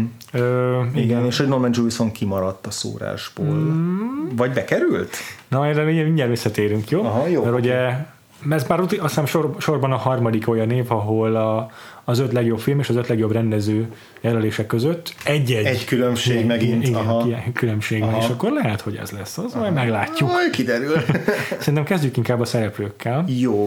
Aztán figyelj, az írás kategória is érdekes egy kicsit, azt viszont nem fogom végig tippeltetni veled. Jó. Egy-két kérdésem van, ki az a két név, akit tutira mondasz, hogy benne van az írójelöltek között az eredeti forgatókönyv kategóriában. James L. Brooks, Aha. mert neki ebben az évben volt a híradó szerelmesei, a Broadcast igaz. News, az Pontosan. 100%, és hogy előle elhappolta ez így, Aha. nem azt mondom, hogy szálka sokak szemébe, de hogy ez Igen. nem. De beszéltünk is erről Igen. a filmről kicsit a Terms of Endearment kapcsán, mert hogy két ekkora film egymás után a. James L. Brooks-tól ez komoly teljesítmény Igen. volt. És hát tudja, hogy Woody Allennek volt ebben az évben is filmje. Ennyi. Erre voltam csupán Vajon, kíváncsi. a, azt mondom, ah, vajon melyik lehetett? Nem tudom. Hát figyelj, milliónyi, egy, milliónyi van, úgyhogy És én nem tudom után. magyar Jó, címre. teljesen mindegy. Radio Days, mondom valamit. Jó. Oké, okay. ezen kívül volt egy olyan jelölt az írók között, akit idegen nyelvű filmek jelöltek, és vele foglalkoztunk, mint rendezővel. Mm. Még sőt, a legelső adásunkban el is árulom. Ez Louis Mal, ah. Aha. és volt még egy jelölt, aki pedig John Borman, a Hope and Glory című filmjért. Mm-hmm. Szerintem nem nagyon jelölték ezt másra viszont. Érdekes. Ö, csak mellékesen megjegyzem, hogy mik voltak az adaptált forgatókönyv kategóriában, mert egy olyan évről beszélünk, ami már többször előkerült. Olyan filmek, ezek a filmek néha már előkerült, néhányszor előkerültek, Mhm. mert a Vagfolt podcastban. Ami megnyerte, az az év legnagyobb nyertese. Tudod, mi az? Ú, ebben az... Igaz siker volt Oscaron legalábbis. Aha. Fú, és adaptált forgatókönyv volt. Adaptált forgatókönyv, méghozzá az írója nem amerikai. Két, két, írója, két írója volt, az egyikük nem amerikai. Aha. Ő a film rendezője is. Európai? Aha. És foglalkoztunk vele. Aha, fú. A rendezővel. Ezen gondolkoztam, hogy mi volt ennek az évnek a nagy nyertese. És, És annak idején, mikor az ő filmjéről beszéltünk, egy korábbi filmjéről, akkor mondtuk, hogy na, mit végre beérett az a rengeteg Aha. munka, amit korábban nem jelöltek Oszkára, mert ez most egy ilyen amerikai produkció volt, és akkor tudták, vagy hát uh-huh. sokkal inkább be, belül, el, elő, az előterébe került az akadémiának ez a film. Uh-huh. Fú, basszus, mi lehetett ez? És egyébként állítólag annyira nem jó film, mint a korábbi olasz produkciói, olasz a rendező. Aha, aha. Fe- Fellini? Nem. Tehát őt, ő nyert korábban is, úgyhogy ő nem lehetett. A... Lehet, hogy neki is volt egyébként korábban jelölése, sőt, szinte Aha. biztos, mert emlékszem, hogy volt korábbi amerikai produkciója, de ez volt a nagy giga siker. Bertolucci? Uh-huh. És ez már, a, ez már az ázsiai Igen. basszus, Na, az utolsó császár, utolsó kínai császár. Az utolsó császár az a Last Emperor, Igen. magyarul lehet, hogy utolsó kínai császár Ja, ja, ja. a címe. Durva, hogy ez már ez az év. Ezen kívül meg még néhány nevet azt elsorolok. Van egy film, amivel szintén foglalkoztunk. Azt mondja, gyors, ez tipp legyen, ez egy jó tippelhető Jó. feladvány. Szóval van, van itt még egy adaptált forgatókönyv, semmi köze ugye a Moonstruckhoz, mert adaptált kategória, Igen. de azért érdekesség. Ezzel a filmmel foglalkoztunk a podcastban. Ez Valmont? Nem. Még nem. És uh, ugye nem, nem, sőt az előző héten volt ennek a pár filmje, úgymond, mm. a kvízünkben. Hmm. Mert hogy annak idején, amikor ezzel a filmmel foglalkoztunk, akkor azzal a film, az, arról is beszéltünk, sőt, mi is párban néztük meg őket. Aha, rimékes. Nem, akkor... Nem, ez nem versus évadban volt. Ja igen, az adaptált forgatókönyv az logik. Ja, nem, még csak nem is versus. csak nem is versus Hoppá, hoppá, hoppá. Csak, csak egyszerűen annyi, hogy nagyon hasonlított a két film, és egyszerre jöttek ki gyakorlatilag. És az előző, amiről előző évad, bocsánat, az előző kvízben, amiről beszéltünk, az nagyobb siker lett az Oscaron, de mindenkettőnk szerint ez a film a jobb, Uh-huh. amiről, amit idén jelöltek. De akkor nem ugyanazt az alapanyagot adaptálták. Ah, nem, nem, csak ha nagyon hasonló a valami- kontextus, ö, Fú, az egyértelműen, sokkal egyértelműbben egy ö, original screenplay volt, uh-huh. mert a saját élményeken alapult. Háborús film? Igen, igen. a... És ez viszont egy fura, hogy adaptáció, de az. Mert egy olyan adaptáció, ami nagyon saját képére formál a rendező. Uh-huh. Általában ő ezt szokta tenni az adaptációival. Ez a Full Metal Jacket? Igen. Ugye előző héten volt a szakasz. Ja, igen. Top listás igen, első világos, már értem. top Aha, aha, aha. És akkor beszéltünk is arról a filmről. Az első évadunkban akkor egymás után megnéztük ezt a kettőt. Igen, valóban, valóban. Van még egy név, akit csak a poén kedvéért feladok. Jó. Szintén ebből a kategóriából? Igen. Jó. Sőt, bocs, ah, majd lesz róla még szó a legjobb rendezőnél, úgyhogy ezt most ki is hagyom. Rendben. Ö, nézzük akkor a színésznőket. Igen. Jó. Most a Supporting Actress kategóriában nem igazán tudok is Jó, neveket nem mondani neked, azt átugorhatjuk. Oké, okay. Okay.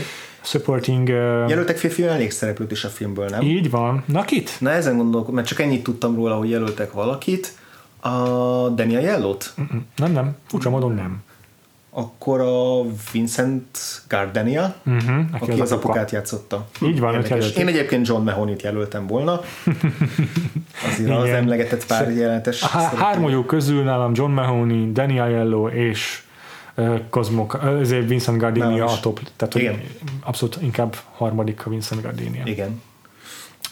Mindenki más, akit jelöltek, egy nagyon ismert színész ebben az évtizedben már. Uh-huh. De kérdés, hogy nyerte a Vincent Gardenia? Nem. Nem. Jó. Aki nyert, az egyedüli jelölése ez a, ez a, ez a díj. Aha. És ekkor már régóta pályán volt, de abszolút olyan filmekkel, amik sose kerülhettek volna Oscar kategória közelébe sem, mert közönségfilmek voltak. Vígjátékok voltak? Nem. Akciófilmek? Zsánerfilmek voltak, de nem akció. Részben akció. Aha. Nem mondanám. Egyértelműen annak. Egy egész, van egy definitív kategóriája, annak, a definitív zsánere azoknak a filmeknek. Nem akció, de azért van bennük akció is. Mhm. Ö, Nem volt szó eddig erről a filmről, ugye? Nem. Ma még. Nem, nem. Jó, tehát zsáner, film és akció is. Azóta is, addig is egyedüli oszkárja ennek a színésznek. Szerintem Mhm. És jelölése meg is is nyerte, meg is nyerte, meg is nyerte. Mm, igen. Itt fiatal volt még? Nem. Hát ő sose volt szerintem fiatal. Az, az a fajta karakterszínész, aki így mindig öreg? Igen, igen. mindig idősebb? Igen, igen, igen. Eleve egyébként tényleg idős korá, idősebb korában mm. lett sztár. Mm, Hmm, Dean Stockwell? nem. Nem. Valahonnan az ő neve rém lett. Nem. Ö, ő nagyon nagy sztár. Aha. Nagyon nagy sztár, és egyébként brit. Aha. És már ekkor is nagyon nagy sztár volt? Mert, El már mondom, tehát ő már nagyon híres volt ekkor, csak Oscar közelébe sose jutott. Mm, nem a Jeremy Irons, mert ő már volt. Ő nagyon-nagyon éles volt ekkor már. Volt egy név, akit vele azonosítottunk. Ekkor már talán nem, tehát volt egy hatalmas Nagy, aha. szerepe, amit aztán hát maga után hagyott, és akkor Más filmeket is vállalt már, és, de mondom, ez egy, ez egy nagy, hozzá kapcsolódik ez a, ez a karakter. James Bond film. Mm, na, Akkor ez Sean Connery? Aha. És Na, melyik egyetlen film? oszkárja, ez már a, ez az akkor az, aki legyőzte Al Capone-t. Wow. Mhm. így van. Wow. Az egy nagyon jó szerep volt. Cseles, hogy nem skótot mondtál, mert abból hamarabb rájöttem volna. Na, Szép. Brit.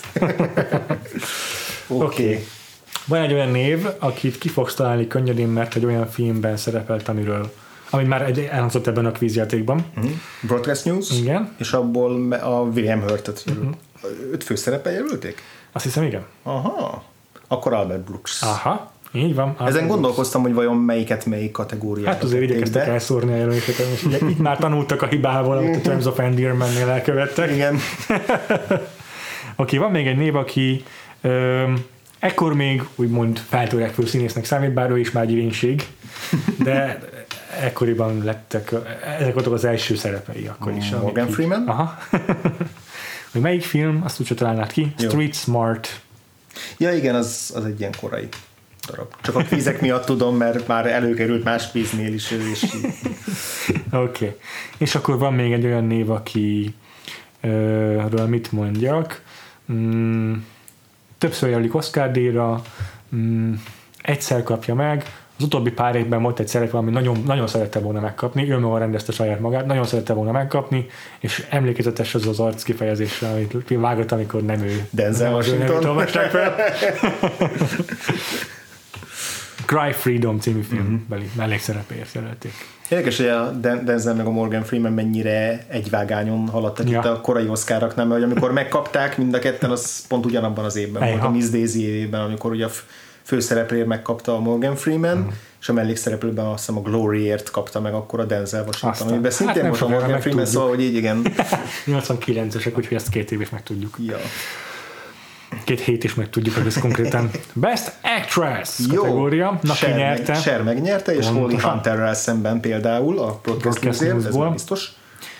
Igen, van itt azért még pár visszatérő név, akiket már minden évben emlegetünk szinte. Jó. Tippelj. Meryl Streep.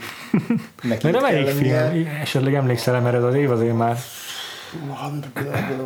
Annyi filmje van neki. Csak azért, mert a férfi főszereplőt is jelölték, és ő se nyert. Ugyanaz. De a, a film szerintem, ha lehet, hogy nálam, de szóba került ebben az évadban, hogy mi lenne, ha arról beszélnénk. Ó, érdekes. És a színészt amúgy is nagyon kedveljük. A férfi, A férfi színész, főszereplőt. férfi partnerét. Fú, Szinte nehéz nevet mondani az ő filmjeire. Jack, nem, Jack Nicholson. Jack Nicholson, Meryl Streep kettős, két főszereplős alkotás. Igen. Mindegy, elmondom, jó? Jó, mert ez még nem a, a, az Isztvi boszorkányok len, amiben a Cher játszott. Igen. De abban pont nem a Meryl Streep, ugye? Abban pont nem a Meryl pont nem a Meryl Streep, csak most azért ról be, hogy azt a, az, az adás elején, amikor a Cher karrierjét tagoltuk, akkor ezt még nem, nem emlegettük, pedig egy nagy, nagy, nagy szerep még, ami hozzáfűződik, de abban pont nem volt Meryl Streep, hanem ez a Death Becomes Her. Nem, elmondom, Iron Reed. Ja, igen, az egyik az ilyen Silkwood, Iron Weed, Ja. izé, Van valami magyar cím, ami tök más. nem vannak ezek a az. Steel Magnolias, ez mindegyik ez a 80-as évekbeli valami, valami társadalmi dolog biztos. Ah, Amúgy igen, rémlik, mert beszéltünk egy kvíz során már erről a filmről, de nem tudom már miről szól. Oké, okay, férfi főszereplő kategória, nem, női Igen, főszereplő igen, akkor kategóriában Meryl. Streepet kipipáltuk, Sally Fieldet nem jelölték valamiért ebben A? Sally Fieldet nem, de egy másik sally igen, egy címszerepben. Ezt a nevet nem ismerem igazából. Aha. Elárulhatom? Sally Wainwright, nem tudom. Nem. Sally Kirkland. Jó, nem ismerem. És akkor van még egy színésznő, akit szintén Meryl Streep mellett így egyfolytában jelölnek. Csak Meryl Streep meg is szokta kapni a díjakat, ő meg. Hát akkor Glenn Close. Melyik film? Erről beszéltünk az egy évvel későbbi filmje kapcsán, hogy tök hasonló De szerep. még nem az, hanem akkor a Fatal Attraction. Ez az. Mm. Jegyezd is meg, mert ez a film még szóba fog kerülni szerintem. Uh-huh. Best Actor! Uh-huh. Szerintem nézzük meg akkor is, hogyha ebből a filmből nem jelöltek senkit. Jó. Pedig Nicolas cage ott lenne a helye. Így igaz? Mi lenne, ha Akkor gondolom, ott- van Jack Nicholson az Iron Weedért. így van, de nyerte? Az a kérdés. Ah, tudom, hogy hagyjuk ezt a kategóriát, mert vissza fog térni a fele, amíg a Box Office Game-ben is sokkal érdekesebb lesz, hogyha ott beszélünk róluk. Jó, rendben. Nézzük meg akkor a Best Director, Meg a legjobb filmet, igen, a szokásos négy azonos egy különböző uh-huh. játékkal. Az a kérdés, hogy akkor Hát akkor az a tippet, hogy akkor a legjobb rendezés. Nekem Tehát a, igen. a különbség az Aha, az izé lesz. Nekem igen. A Moonstruck. Jó, nézzük végig. Ki nyert akkor? Az elhangzottak közül most már szinte egyértelműnek kell lennie, ha emlékszel még. Mi volt az év Oscar Az nyertese? év nagy nyertese a utolsó császár. Bernardo Amiért Bertolucci. meg is nyert, szerintem a Bertolucci is megnyerte. Rend, tehát a rendezés és filmet is. Így igaz, mind a kettőt bezsebelte. Yes! Illetve nem yes, mert nem láttam, és nem tudom, hogy megérdemli, de az az a film, amiből rengeteg részletet láttam, és tudom, hogy még így sem láttam, mert 80 órás film. Igen, igen. Oké, okay. van-e tipped még az elhangzottak közül mit jelöltek legjobb rendezésre? Jó, Broadcast News biztosan, James L. Brooksot. Elárulom neked, hogy az lesz a Azt a kakuktojás. felháborító. James Botrány. nem Ez az első felháborodásom Oscar kapcsán valaha. Mindig mindent eltalálnak, És de el is ez... mondom, miért, fog, miért jogos a felháborodásod, és kit jelöltek, akit nem értem miért. Ez a rendező arról ismert, hogy az Abba klippek rendezésével lett eh, Azzal futott be. Jó, ezt pedig tudom, ezt olvastam, hogy meg is lepődtem, hogy egyébként mennyire változatos karrierje volt később, és hogy abbával kezdte. Basszus! Fú, Származását tekintve. svéd. Uh-huh. Ez a Lassie Hallström, nem? Aha. Igen. Nagyon jó. Ugye őt nem jelölték filmre, az ő filmje Aha. volt a legjobb film kategóriában. Ez a film egyébként, szerintem nem tudsz róla, de elról még, hogy 2017-ben egy egészen hasonló filmet készített a Lassie Hallström. Uh-huh. Melyik lehetett az? Emlékszel rá? Ilyen nagyon cheesy valaminek tűnt. Ez ilyen, ilyen afrikás izé, nem? Vagy, Nem? nem? nem? Nem? Nem? Az a My Life as a Dog volt ez, a, amit most Aha. jelöltek, és a 2017-es az a Dog's Purpose. Két ilyen kutyás filmje van. Aha, aha. Oké. Okay. Szóval Lassie House, egyébként még ő csinálta a Chocolate című filmet, a Csokoládét, vagy a What's Eating Gilbert Grape-et, és egyébként ő volt az, akit a ser kirúgott a sellőkből a Na, Frankóz hát. mellett, mert ők párba rendezték volna azt a filmet. Ha. Úgyhogy igen, elég, változatos, változatos karrierje van, és nagyon meglepődtem a Lassie Hallströmen. Aha. Na és akkor az ő filmjét nem jelölték, tehát akkor a Norman Jewison Őt értelemszerűen jelölték, ezek szerint, igen, viszont És van még egy nevünk, akit emlegettünk már, mert ott volt az írók között, és a rendező is. Woody Allen. Nope. Nem? Nem, nem, nem Woody, nem Woody.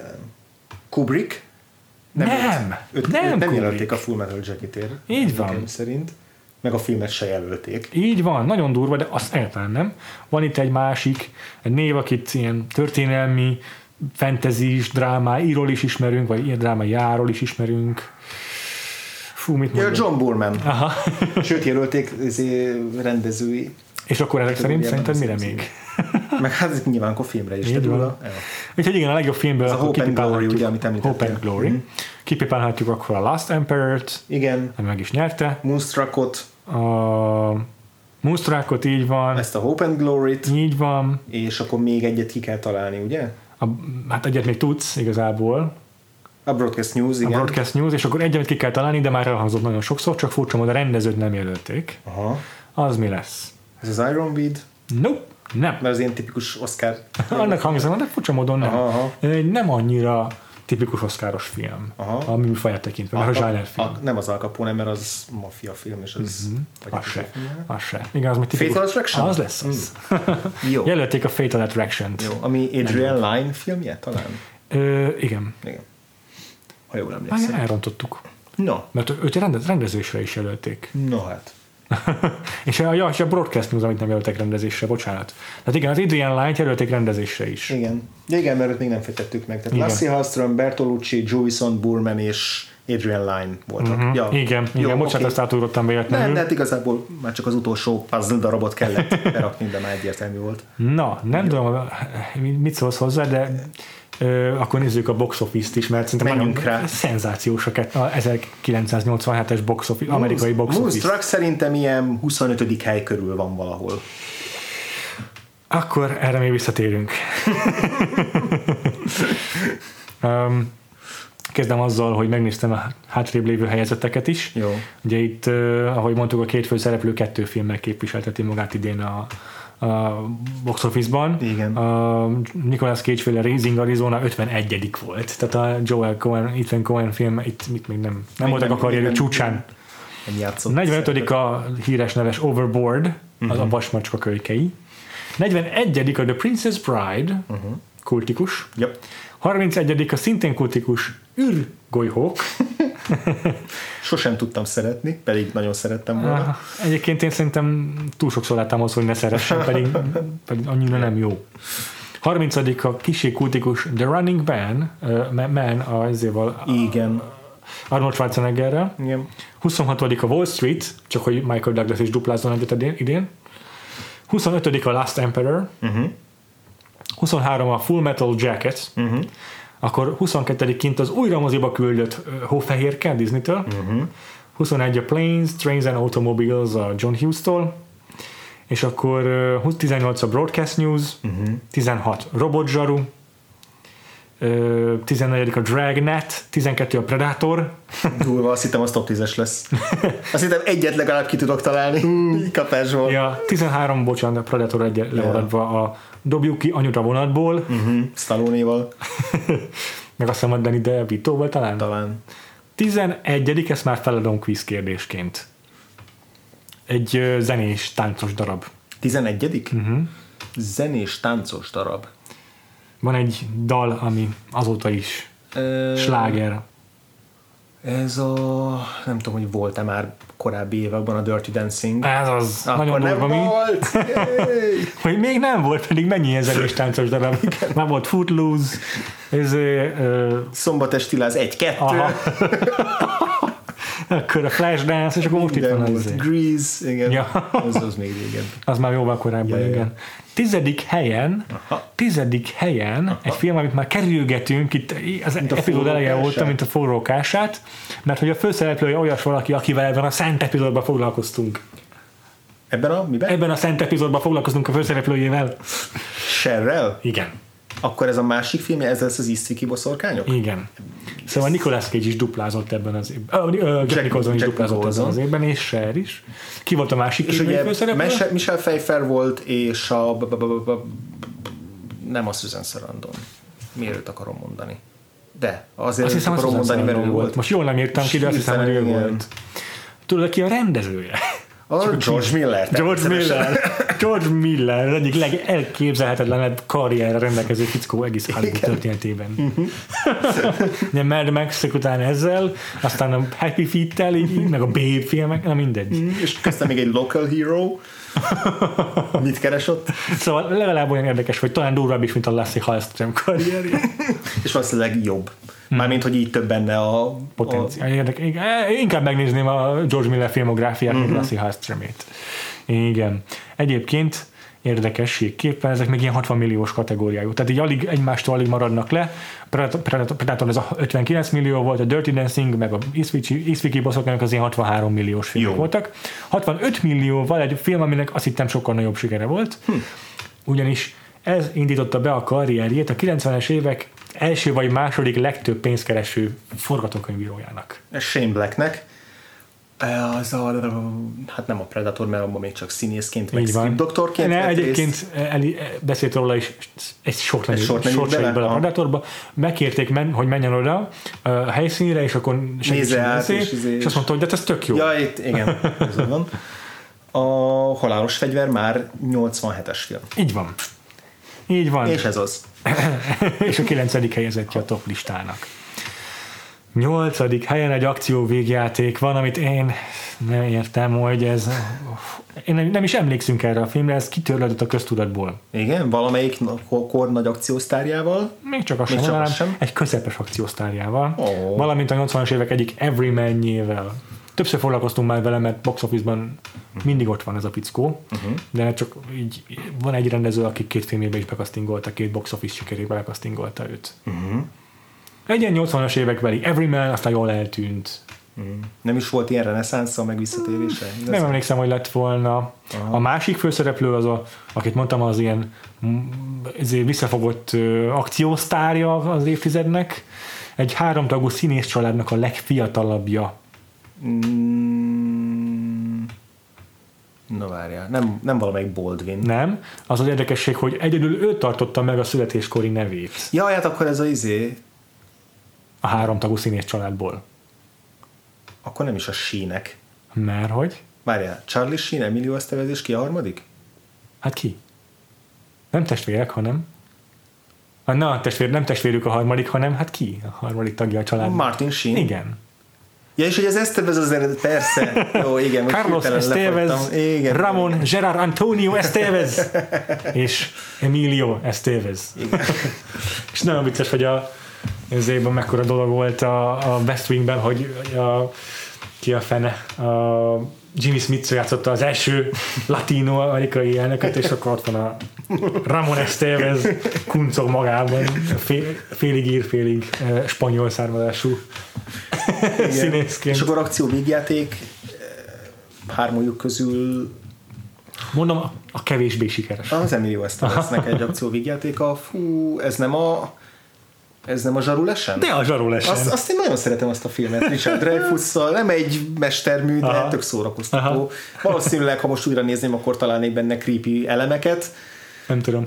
mert ugye a, itt én azt hiszem Emilio Estevez beleszeret abba a nőbe, akit megfigyelnek valamilyen izé, veszélyeztetett, valamint ilyen bűnözőnek a barátnője, Értem. azt hiszem, és akkor, És akkor- aha, és akkor kukkolják, és közben, igen, szóval, hogy valószínűleg Értem. necces, de, de Még egy klúm lett volna, ez pont rá vonatkozik. A női főszereplője a 80-as évek, egyik a 80-as évek hullámos fekete hajú női főszereplőinek, akiket szeretünk összekeverni a többivel. igen, az egyik ilyen Mary Elizabeth valamelyik. Egyébként Madeline Stowe. Á, igen. De tényleg. Akkor, akkor nem a három nevűek egyike, hanem két nevű, de... Jó. Oké, okay. hetedik helyezett egy komikus film, nem mondom vigyátéknak egyértelműen, de komikus film szerintem. Jó. A, azért ekkora siker, mert a 80-as évek egyik tinédzser közönség kedvence játsza a főszerepet. Férfi, egy- férfi vagy nő? Férfi. férfi. És egy ilyen tehetséges fiú betör a, egy szakmába, erről maradjunk ennyiben. A Michael J. Fox. Aha, És, és akkor ez nem a, nem a izé, farkas emberes filmje, nem. Vezető sorozat volt. Ez egy pénzügyes témájú film. Pénzügyes. Ú, az, az egyik ilyen Wall Street-es ilyen egyike? Igen, a magyar címe találó, de nem, nem tükörfordítás. Aha. És van valami ilyen mentor, mentor figura benne? Hát nem Mi- emlékszem, hogy lenne. esetleg? Na- Nagyon ilyen self-made man, nagyon ez az amerikai álom uh-huh. film ez. Uh-huh. Ahol teljesen saját magától, tehetségéből fakadóan feltör. Uh-huh.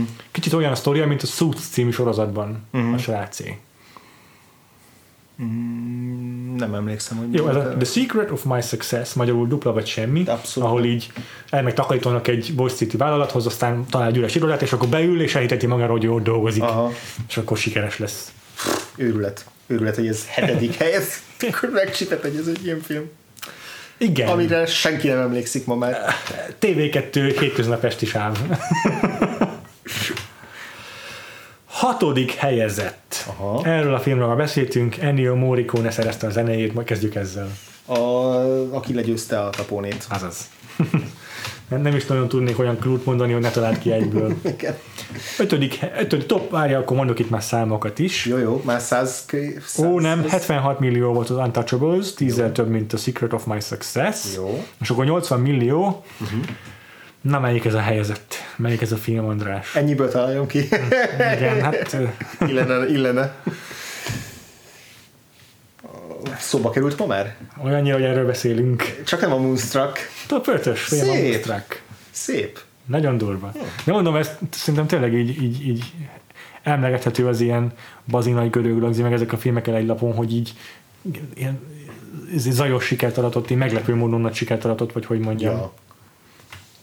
Oké, okay. negyedik helynél járunk, és ezt a filmet azért ez a film, ez volt az egyik azonnak, amiket a férfi főszereplősnél Elhallgattál, hogy majd- elhallgattam, hogy igen, majd inkább itt talált ki. Jó. Ugyanis a főszereplője egy stand-upos per tévésorozatos komikus, és ez az egyik nagy sikerű filmes berobbanása. Volt korábbi filmje, de ez a berobbanása. Aha. A, ez már nem Eddie Murphy, mert neki már voltak nagyobb szerepei eddig is, őt nem így vezetnéd fel. Ja.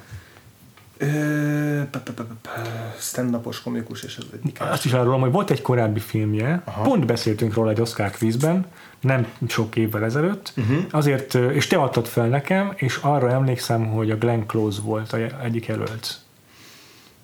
És azt hiszem, hogy ő akkor nem volt jelölt, csak ő a igazából a főszereplője a filmnek, a, ez, a, ez a fickó. A címe azért nagyon ismert szállóigévé vált cím an- annak a filmnek, de ennek a filmnek a címe is eléggé szállóigeszerű egyébként. Emlékszem, hogy beszéltük, hogy az volt a Glenn Close-nak talán az első jelölése az a film, és mellékszereplő kategóriában jelölték. Persze, a, jó lenne arra emlékezni, hogy ki volt a férfi főszereplője. Hát egyébként akkor nem beszéltünk róla, és én nem is tudtam, hogy Aha. abban ő van. Aha. Na mindegy, más Jó, tippek. jó ö, tehát stand-upos, ez az egyik első. És tévésorozatos komikus, nagyon És fontos. tévésorozatos Sokkal inkább onnan ismert. A, ez már Robin Williams? Aha. A 87-ből, és vígjáték azt mondta. Mondom, ez az első nagy, nagy, igazi nagy berobbanása, hogy itt felfigyeltünk rá, mint személyiség. Aha, Volt a korábbi filmje, ott a Popeye, meg ez a, ezé, igen, ez a Glenn Close-os téma. igen, és ez még nem a komoly filmjének az egyike, mert azok későbbiek. Uh-huh. Most elárulom, elárulom, hogy a Glenn Close-os volt a Garb szerint a világ. Így tényleg, tényleg, tényleg, tényleg, tényleg, aminek híres a címe, és ez pedig És ez is egy szállóigeszerű cím. Filmben is többször elhangzik.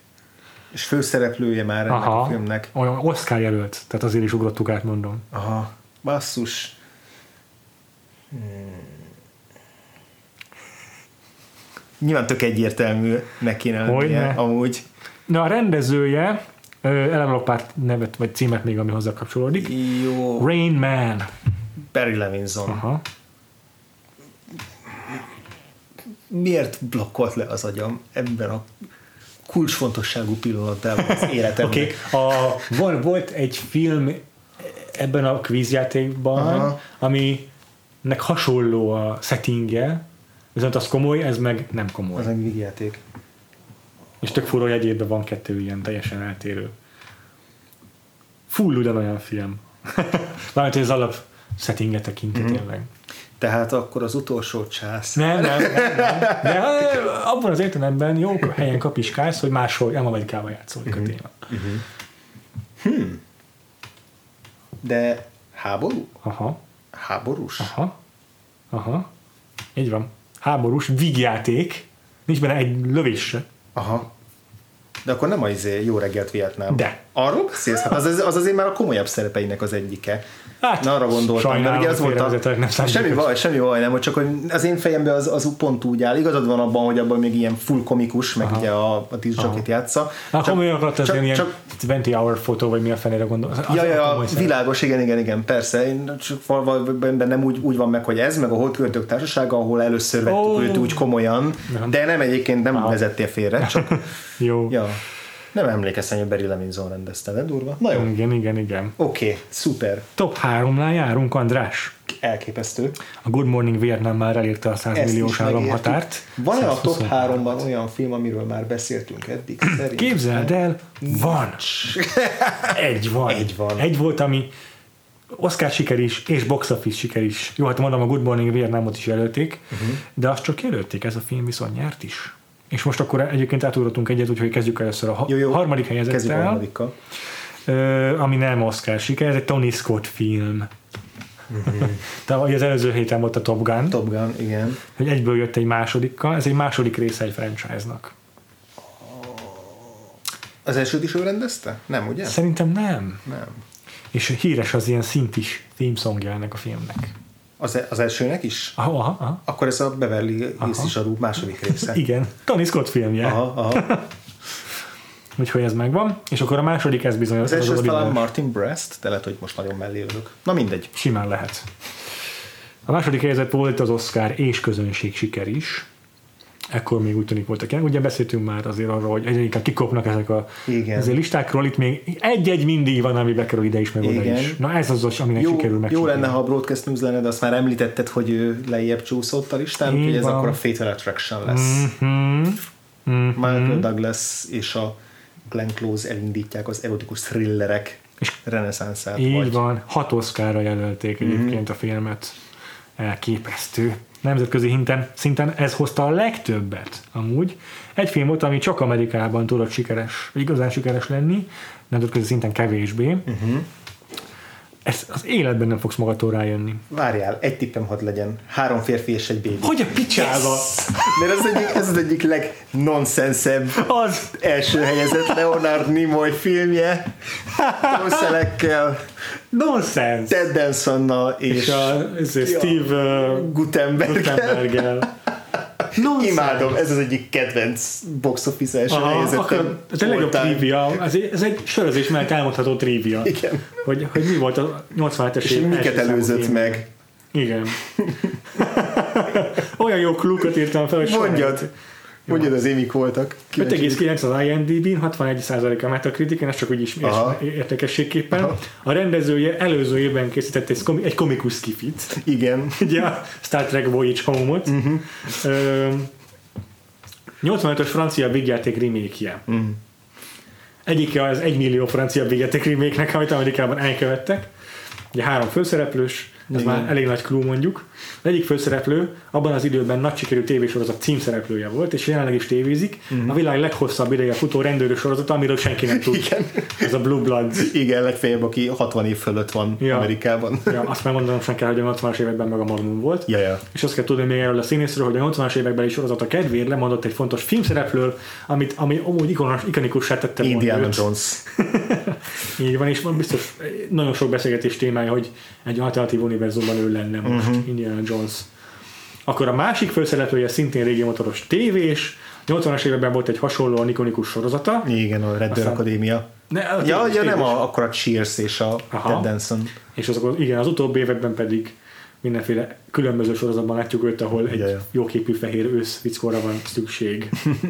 Volt ebben ezek között komolyabb dráma is, mint a Damages, Igen. meg vígjáték is. Igen. És a harmadik Steve Gutenberg. És akkor a harmadik Steve Gutenberg, aki meg a 80-as évek nagy box office sztárja, Ja. egymás követő három évben is berobbant a top listákra, a 84 volt a bizonyos ö, rendőrakadémia, Hmm. a 85-ösben pont nem ért föl a top 10 de a, a Short Circuit az elég közel volt a top Igen. listához, az a robotos skifi komédia, Igen.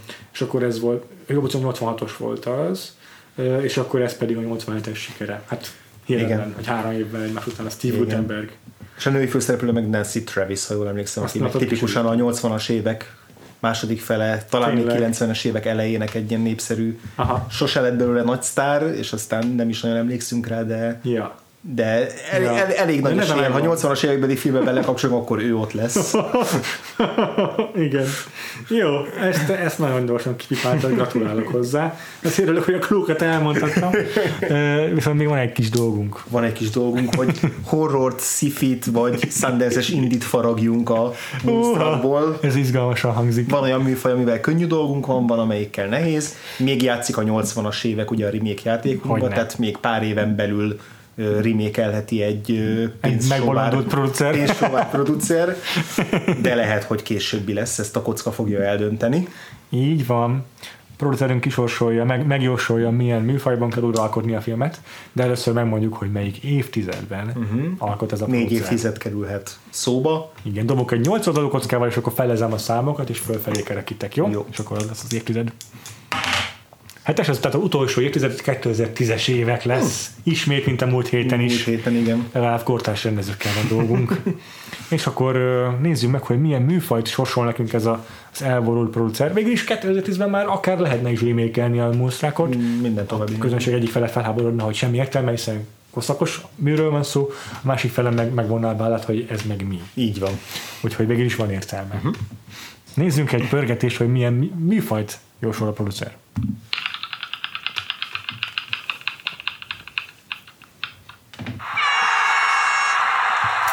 Szerintem a cím jobban megihlette a producer, mint a filmnek a premisszája. Ez film noir, vagy pedig bűnügyi film. Ez jó. Moonstruck. Aha. Akkoriban volt a, a szintén Moon van a címében, a Bruce Willis-es sorozat. Mi az? Moonlighting, Moonlighting. igen. Ezt, hogy Tényleg. összekevelte a producer, és azt mondta, hogy kell egy... Jó, oké, szóval erős fényárnyék hatások. Akkor tegyük bele, ugye itt rengeteg halott rokon van a filmben. Uh-huh. Ott a bűnügyi szál, hogy meg, hogy meg, meghalt valahogyan a férje Igen, Sernek. Igen, igen, sőt, akár hogyha nem ö, nem reméket, hanem prequelt gyártunk a filmhez. Ugye a film utolsó képkockáján az ős, a család ős házas Oh, párját láthattuk, és akkor az ő gyilkosságokban gazdag sötét történetét ismerhetjük meg, akár. De persze felhasználhatóak ebben ezek a ezek a, a Moonstruck beli fordulatok, hiszen egy kézlevágása az Igen. adja magát egy bűnügyi leszámoláshoz. Ennek mindenképpen egy ilyen egy hasonlóan melodramatikus filmnek kell lennie. Muszáj. Igen, igen. Olyasmi, ez egy ilyen, kicsit szerintem Agatha Christie is lenne. Uh-huh. Olyasmi lenne, ami akkor adjuk is egyből a Ryan Johnsonnak, aki most csinálja ezt a Knives hmm. Out-ot, és abban is állítólag ilyen nagy jelenetek vannak, ahol egymást felképelik a színészek, meg nem tudom. Szóval el tudom képzelni, hogy működne az is egy ilyen felfokozott, uh-huh. nem tudom, domestikus melodrámaként, ahol uh-huh. így, így ilyen kis izé közösség, egy negyeden belül játszódna az egész, egy város negyeden És hát belül. a Ryan Johnson, vagy Ryan Johnson ugye egy noir, modern noirral kezdte a filmes pályafutását a. Brickkel. Ez is igaz. Akkor bízunk rá, nem? Bízzuk rá, szerintem is, ez egy jó, jó ötlet. Kérdés, hogy akarjuk-e megcserélni a, a szerepeket, ez így nagyon egyértelmű lenne, hogy ugye a férfi nyomozó, vagy a férfi bűnöző, aki beleszeret a végzet asszonyába, ez ugye nagyon, nagyon tipikus felállás, és pont, Ja. pont nem a És a Ryan Johnson pont csavarna rajta annyit, hogy Igen, legyen, igen. legyen fordított a nem ez a, nem ez a sztereotíp hierarchia lenne. Igen. Tehát akkor a, valószínűleg a női főszereplő lenne a nyomozó, Igen. a hardboiled nyomozó, Igen, igen. És a férfi főszereplő lenne a csábító Vagy a Damsel in Distress- igen, vagy ezeknek valamelyik ilyen keveréke, igen, Aha. igen. Aha. Igen. Kire osztanánk ilyen szerepeket szerinted? Azért, azért meg kéne valahogyan őrizni a Shernek a... Igen, igen, A- és nem a legfiatalabbak között, tehát már úgy értem, hogy ilyen 30-as színészek között érdemes keresgélni szerintem. És maradjunk ilyen etnikum, etnikai, etnikus, vagy hogy megyek ezt? Ja, igen, Ethnic hogy az olasz-amerikai színészek. Mhm, Lehet, lehet, lehet, lehet. Maradjunk mindenképpen ebben az olasz, olasz negyedben. Jó, Szerintem. Ö... nehéz, nehéz. nehéz. Egy, most mindenketten versenyből elkezdtük pörgetni a Sopranos teljes szereposztását, nem? Egyébként Idi Falco korban, Nekem is ő beugrott így elsőre. Nem lenne rossz. ha fiatalabbat akarunk, akkor pedig a nem fog eszembe jutni a színész neve, a, ki a Brooklyn Nine-Nine-ban játszik ö, olasz ö, ö, karaktert. A, A jó, Chelsea Peretti, vagy Nem, nem, bocsánat, nem olasz, akkor nem rá gondoltam, hanem a, a detektívre, na. a izé, kőkemény, Aha, izére, igen. a Stephanie Beatrice. Igen, igen, esetleg őt tudom. de de tök ez- jó. Nem tudom, nem tudom, Ryan Johnson meglátná benne a fantáziát vajon, de egy érdekes stunt casting lenne. Igen. De egyébként én teljesen elégedett vagyok Idi Falkóval is. Uh-huh. Mm, és akkor férfi főszereple. Kit, kit, kit, kit gondolunk? Mm, Megint hát, gondolkodjunk olasz-amerikaiban? Idi Falkóhoz korban passzol? Megint egy Nicolas Cage. csak a hec kedvéért. De lehet más. Nicolas Cage itt inkább csak egy cameóztatnám valami Jó, jó. a poén kedvéért. Ja. Ö, Joey Pantolianónak egy, egy jó főszerep. Pants. Aha. Nem tudom, őt annyira nem kedvelem. Oh, oh, mit hallok így a adásunk végére, meg a podcastünk végére? De egy, egy, egy, egy megnyerő fickó kell a főszereple. A Steve Buscemi? Figyelj, szabálytalan noir románcot keresünk. Jó, ez igaz, akkor végül is lehet, hogy igazad van. Hogy egy olyasmi, olyas valakit kell bekasztingolni, akivel nem tudod elképzelni, hogy működhet a románc, de működni fog. Igen, igen, és Ez ugye igaz. eleve egy ugye picit idősebbre formáltuk ezeket a Ez karaktereket, mert az Idi Falkóval is. Végül is lehet.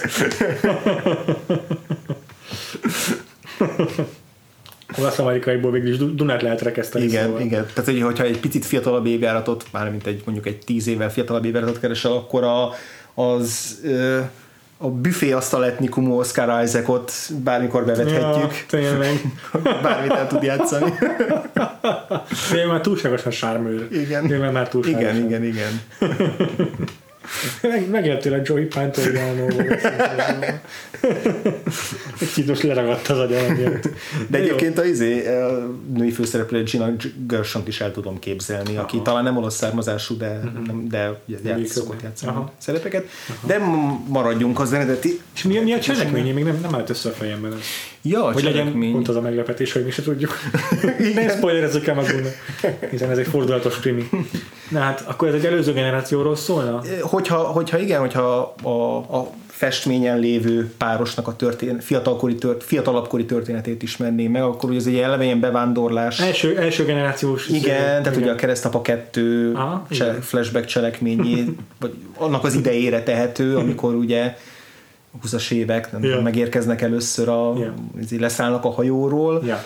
és akkor, hát hogyha noir, akkor Ez egy ilyen szerelemféltésből elkövetett büntény kell, hogy legyen.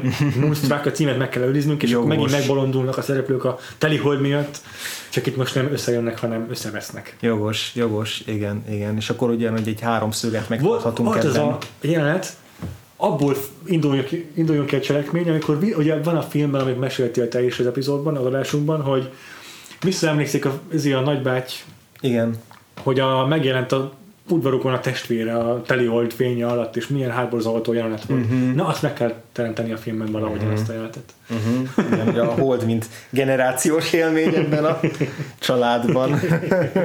Csak itt egy fenyegetőbb módon. Igen, igen. Igen, de hogy akkor itt lehet savarni egy olyat, hogy a, hogy a házas pár, tehát hogy megtartjuk a házaspárt, és akkor egy harmadik személy lesz a, a, a férfi főszereplője a filmnek, ugye Igen. a, a veszélyes alak, Igen. aki így be, igen. beavatkozik a dologba, és aki a büntényt okozza, vagy valamilyen büntény Aha. lehetőségét fellebbenti. Ez is egy nagyon tipikus noir alapötlet, tehát ugye a Igen. Postás mindig kétszer csenget, és az összes, annak, összes verziója is ilyesmin alapul. Aha. Tehát a, ha Ryan Johnson a rendező, akkor mindent ki fog csavarni, és mindent idézőjelbe fog tenni ezek közül, úgyhogy ezért szerintem nem is kell nagyon el- messzire mennünk, csak egy ilyen, tényleg egy ilyen alapszituációt felvázolni, és aztán többit már rábízhatjuk, hogy De ez jó ötlet volt ez a prequel, vagy azt, hogy ne csak egyszer remake a filmet. igen. És hogyan lenne ez operai, vagy hát ilyen melodramatikus? Hmm. Most minden bízunk, a, bízunk az alkotókra Ez már. bízzuk, szerintem biztos, hogy valahogy a kameramozgás, meg a, Mhm. uh-huh. lehet, hogy esnittes lenne az egész film, vagy valami hasonló őrület. Meg beletenni a Ryan Johnson is a német expressionizmus, csak hogy már így hű legyen a Nicolas Cage Igen. által vizionált izé verzióhoz. Igen. És akkor tele lenne ilyen nagyon erőteljes, kontrasztos képekkel, amit amúgy is szeret. Úgyhogy igen, ez egy érdekes alkotás is lehet. Igen. Na jó, Jól van. ha nektek van ötletetek, hogy nagy nehezen. így 2020 tájékán, olyanhoz közeledve kivel remékelnétek, akár leg, legitim remékként is a Moonstruckot, nagyon kíváncsiak vagyunk Mhm. a véleményetekre. Hogy egyáltalán hányan láttátok ezt a filmet, kinek volt esetleg ilyen gyerekkori élmény, vagy fiatalkori élmény, nem tudom, hogy ez az a film volt, ami sokat ment a tévében, vagy sem, ment. de szerintem Aha. simán az a fajta, amit így elkaptunk. Igen. Ugye nekünk kimarad, de hogy Igen. mások elkaptak Igen, hamarabb. igen, igen, igen. Úgyhogy engem is nagyon érdekel, hogy, hogy kinek ö, mekkora élmény volt, illetve hogyha az adásunk alapján pont, hogy kedvet kapott, vagy elment tőle a kedve, mert ez tényleg egy olyan film, hogy nem lehet eladni. Ja. Ezt meg kell nézni. Igen. Úgyhogy ö, várjuk a feedbacketeket, például e-mailen a feedbackukat vakfoltpodcast.hu-n, vagy kommentekben a vakfoltpodcast.hu-n, van Twitterünk és Facebookunk, mind a kettő helyen be tudtok írni bennünket a keresőbe, és a Vakfolt Podcastra ki fog bennünket adni, uh-huh. de írhatod nekünk személyesen is. András, téged hol találnak meg a hallgatóink? Engem a Gains aláhúzás alatt a Twitteren. Téged, Aha. Péter? Szintén a Twitteren a Freevo néven vagyok elérhető, kettő elvel írom le. Uh-huh. Öm, ezen kívül, ha tetszett adásunk, akkor az iTunes-on vagy az Apple Podcast-en lehet bennünket értékelni, amiért nagyon hálásak leszünk, uh-huh. és minden más podcast csatornán föl lehet ránk iratkozni. Ezt garantálom. Igen. És hát 2000, talán még idén, de valószínűleg inkább már csak jövőre, 2020-ban fogunk szerintem biztosan egy vakfolt vészrészt szentelni a Moonstruck tényleges remake amit Nick Vallelonga fog írni és rendezni, és amelynek címe Dead Samore! És tényleg ezzel a címmel csinál filmet Ezzel a címmel fogja csinálni. Most elkeseredtem. Mi legalább nem nekiadtuk ezt a remake ennyit, ennyit, ennyit megtettünk a világért. Nick Vallelonga a Green Book írója, hogyha Így van, igen. nem menne meg. Oké, okay, De köszönöm. addig is azért még velünk találkozhatok elég gyakran, például jövő héten is, amikor haladunk egy most már lassan a célegyenes felé, kifelé a 80-as évekből, 1988, és most egy picit más vizekre, más kontinensre elvezünk, nem is a 88-as év egyik Oscar nagy ágyúját fogjuk elővenni, hanem inkább egy olyan rendezőt, aki mindkettőnknek egy elég vaskos vak volt, és az európai évadban foglalkozhattok volna- vele, de nem tettük, úgyhogy most bepótoljuk legalább egy filmje, lesz Pedro Almodovar. Melyik lesz ez a filmje, amit megnézünk? Végig tudod mondani a címét, anélkül, hogy összekeverd egy olyan John Cassavetes film, amit már megnéztünk. Mert én mindig összekeverem a címeket. Azt hagyjam, de mindig elrontom a címét. Asszonyok a teljes idegösszeomlás szélén. Csodálatos. Remélem, hogy ez a helyes magyar cím. Így van, úgyhogy ezzel fogunk találkozni jövő, Jövő héten, héten. meg veletek is remélhetőleg. Addig is sziasztok! Sziasztok!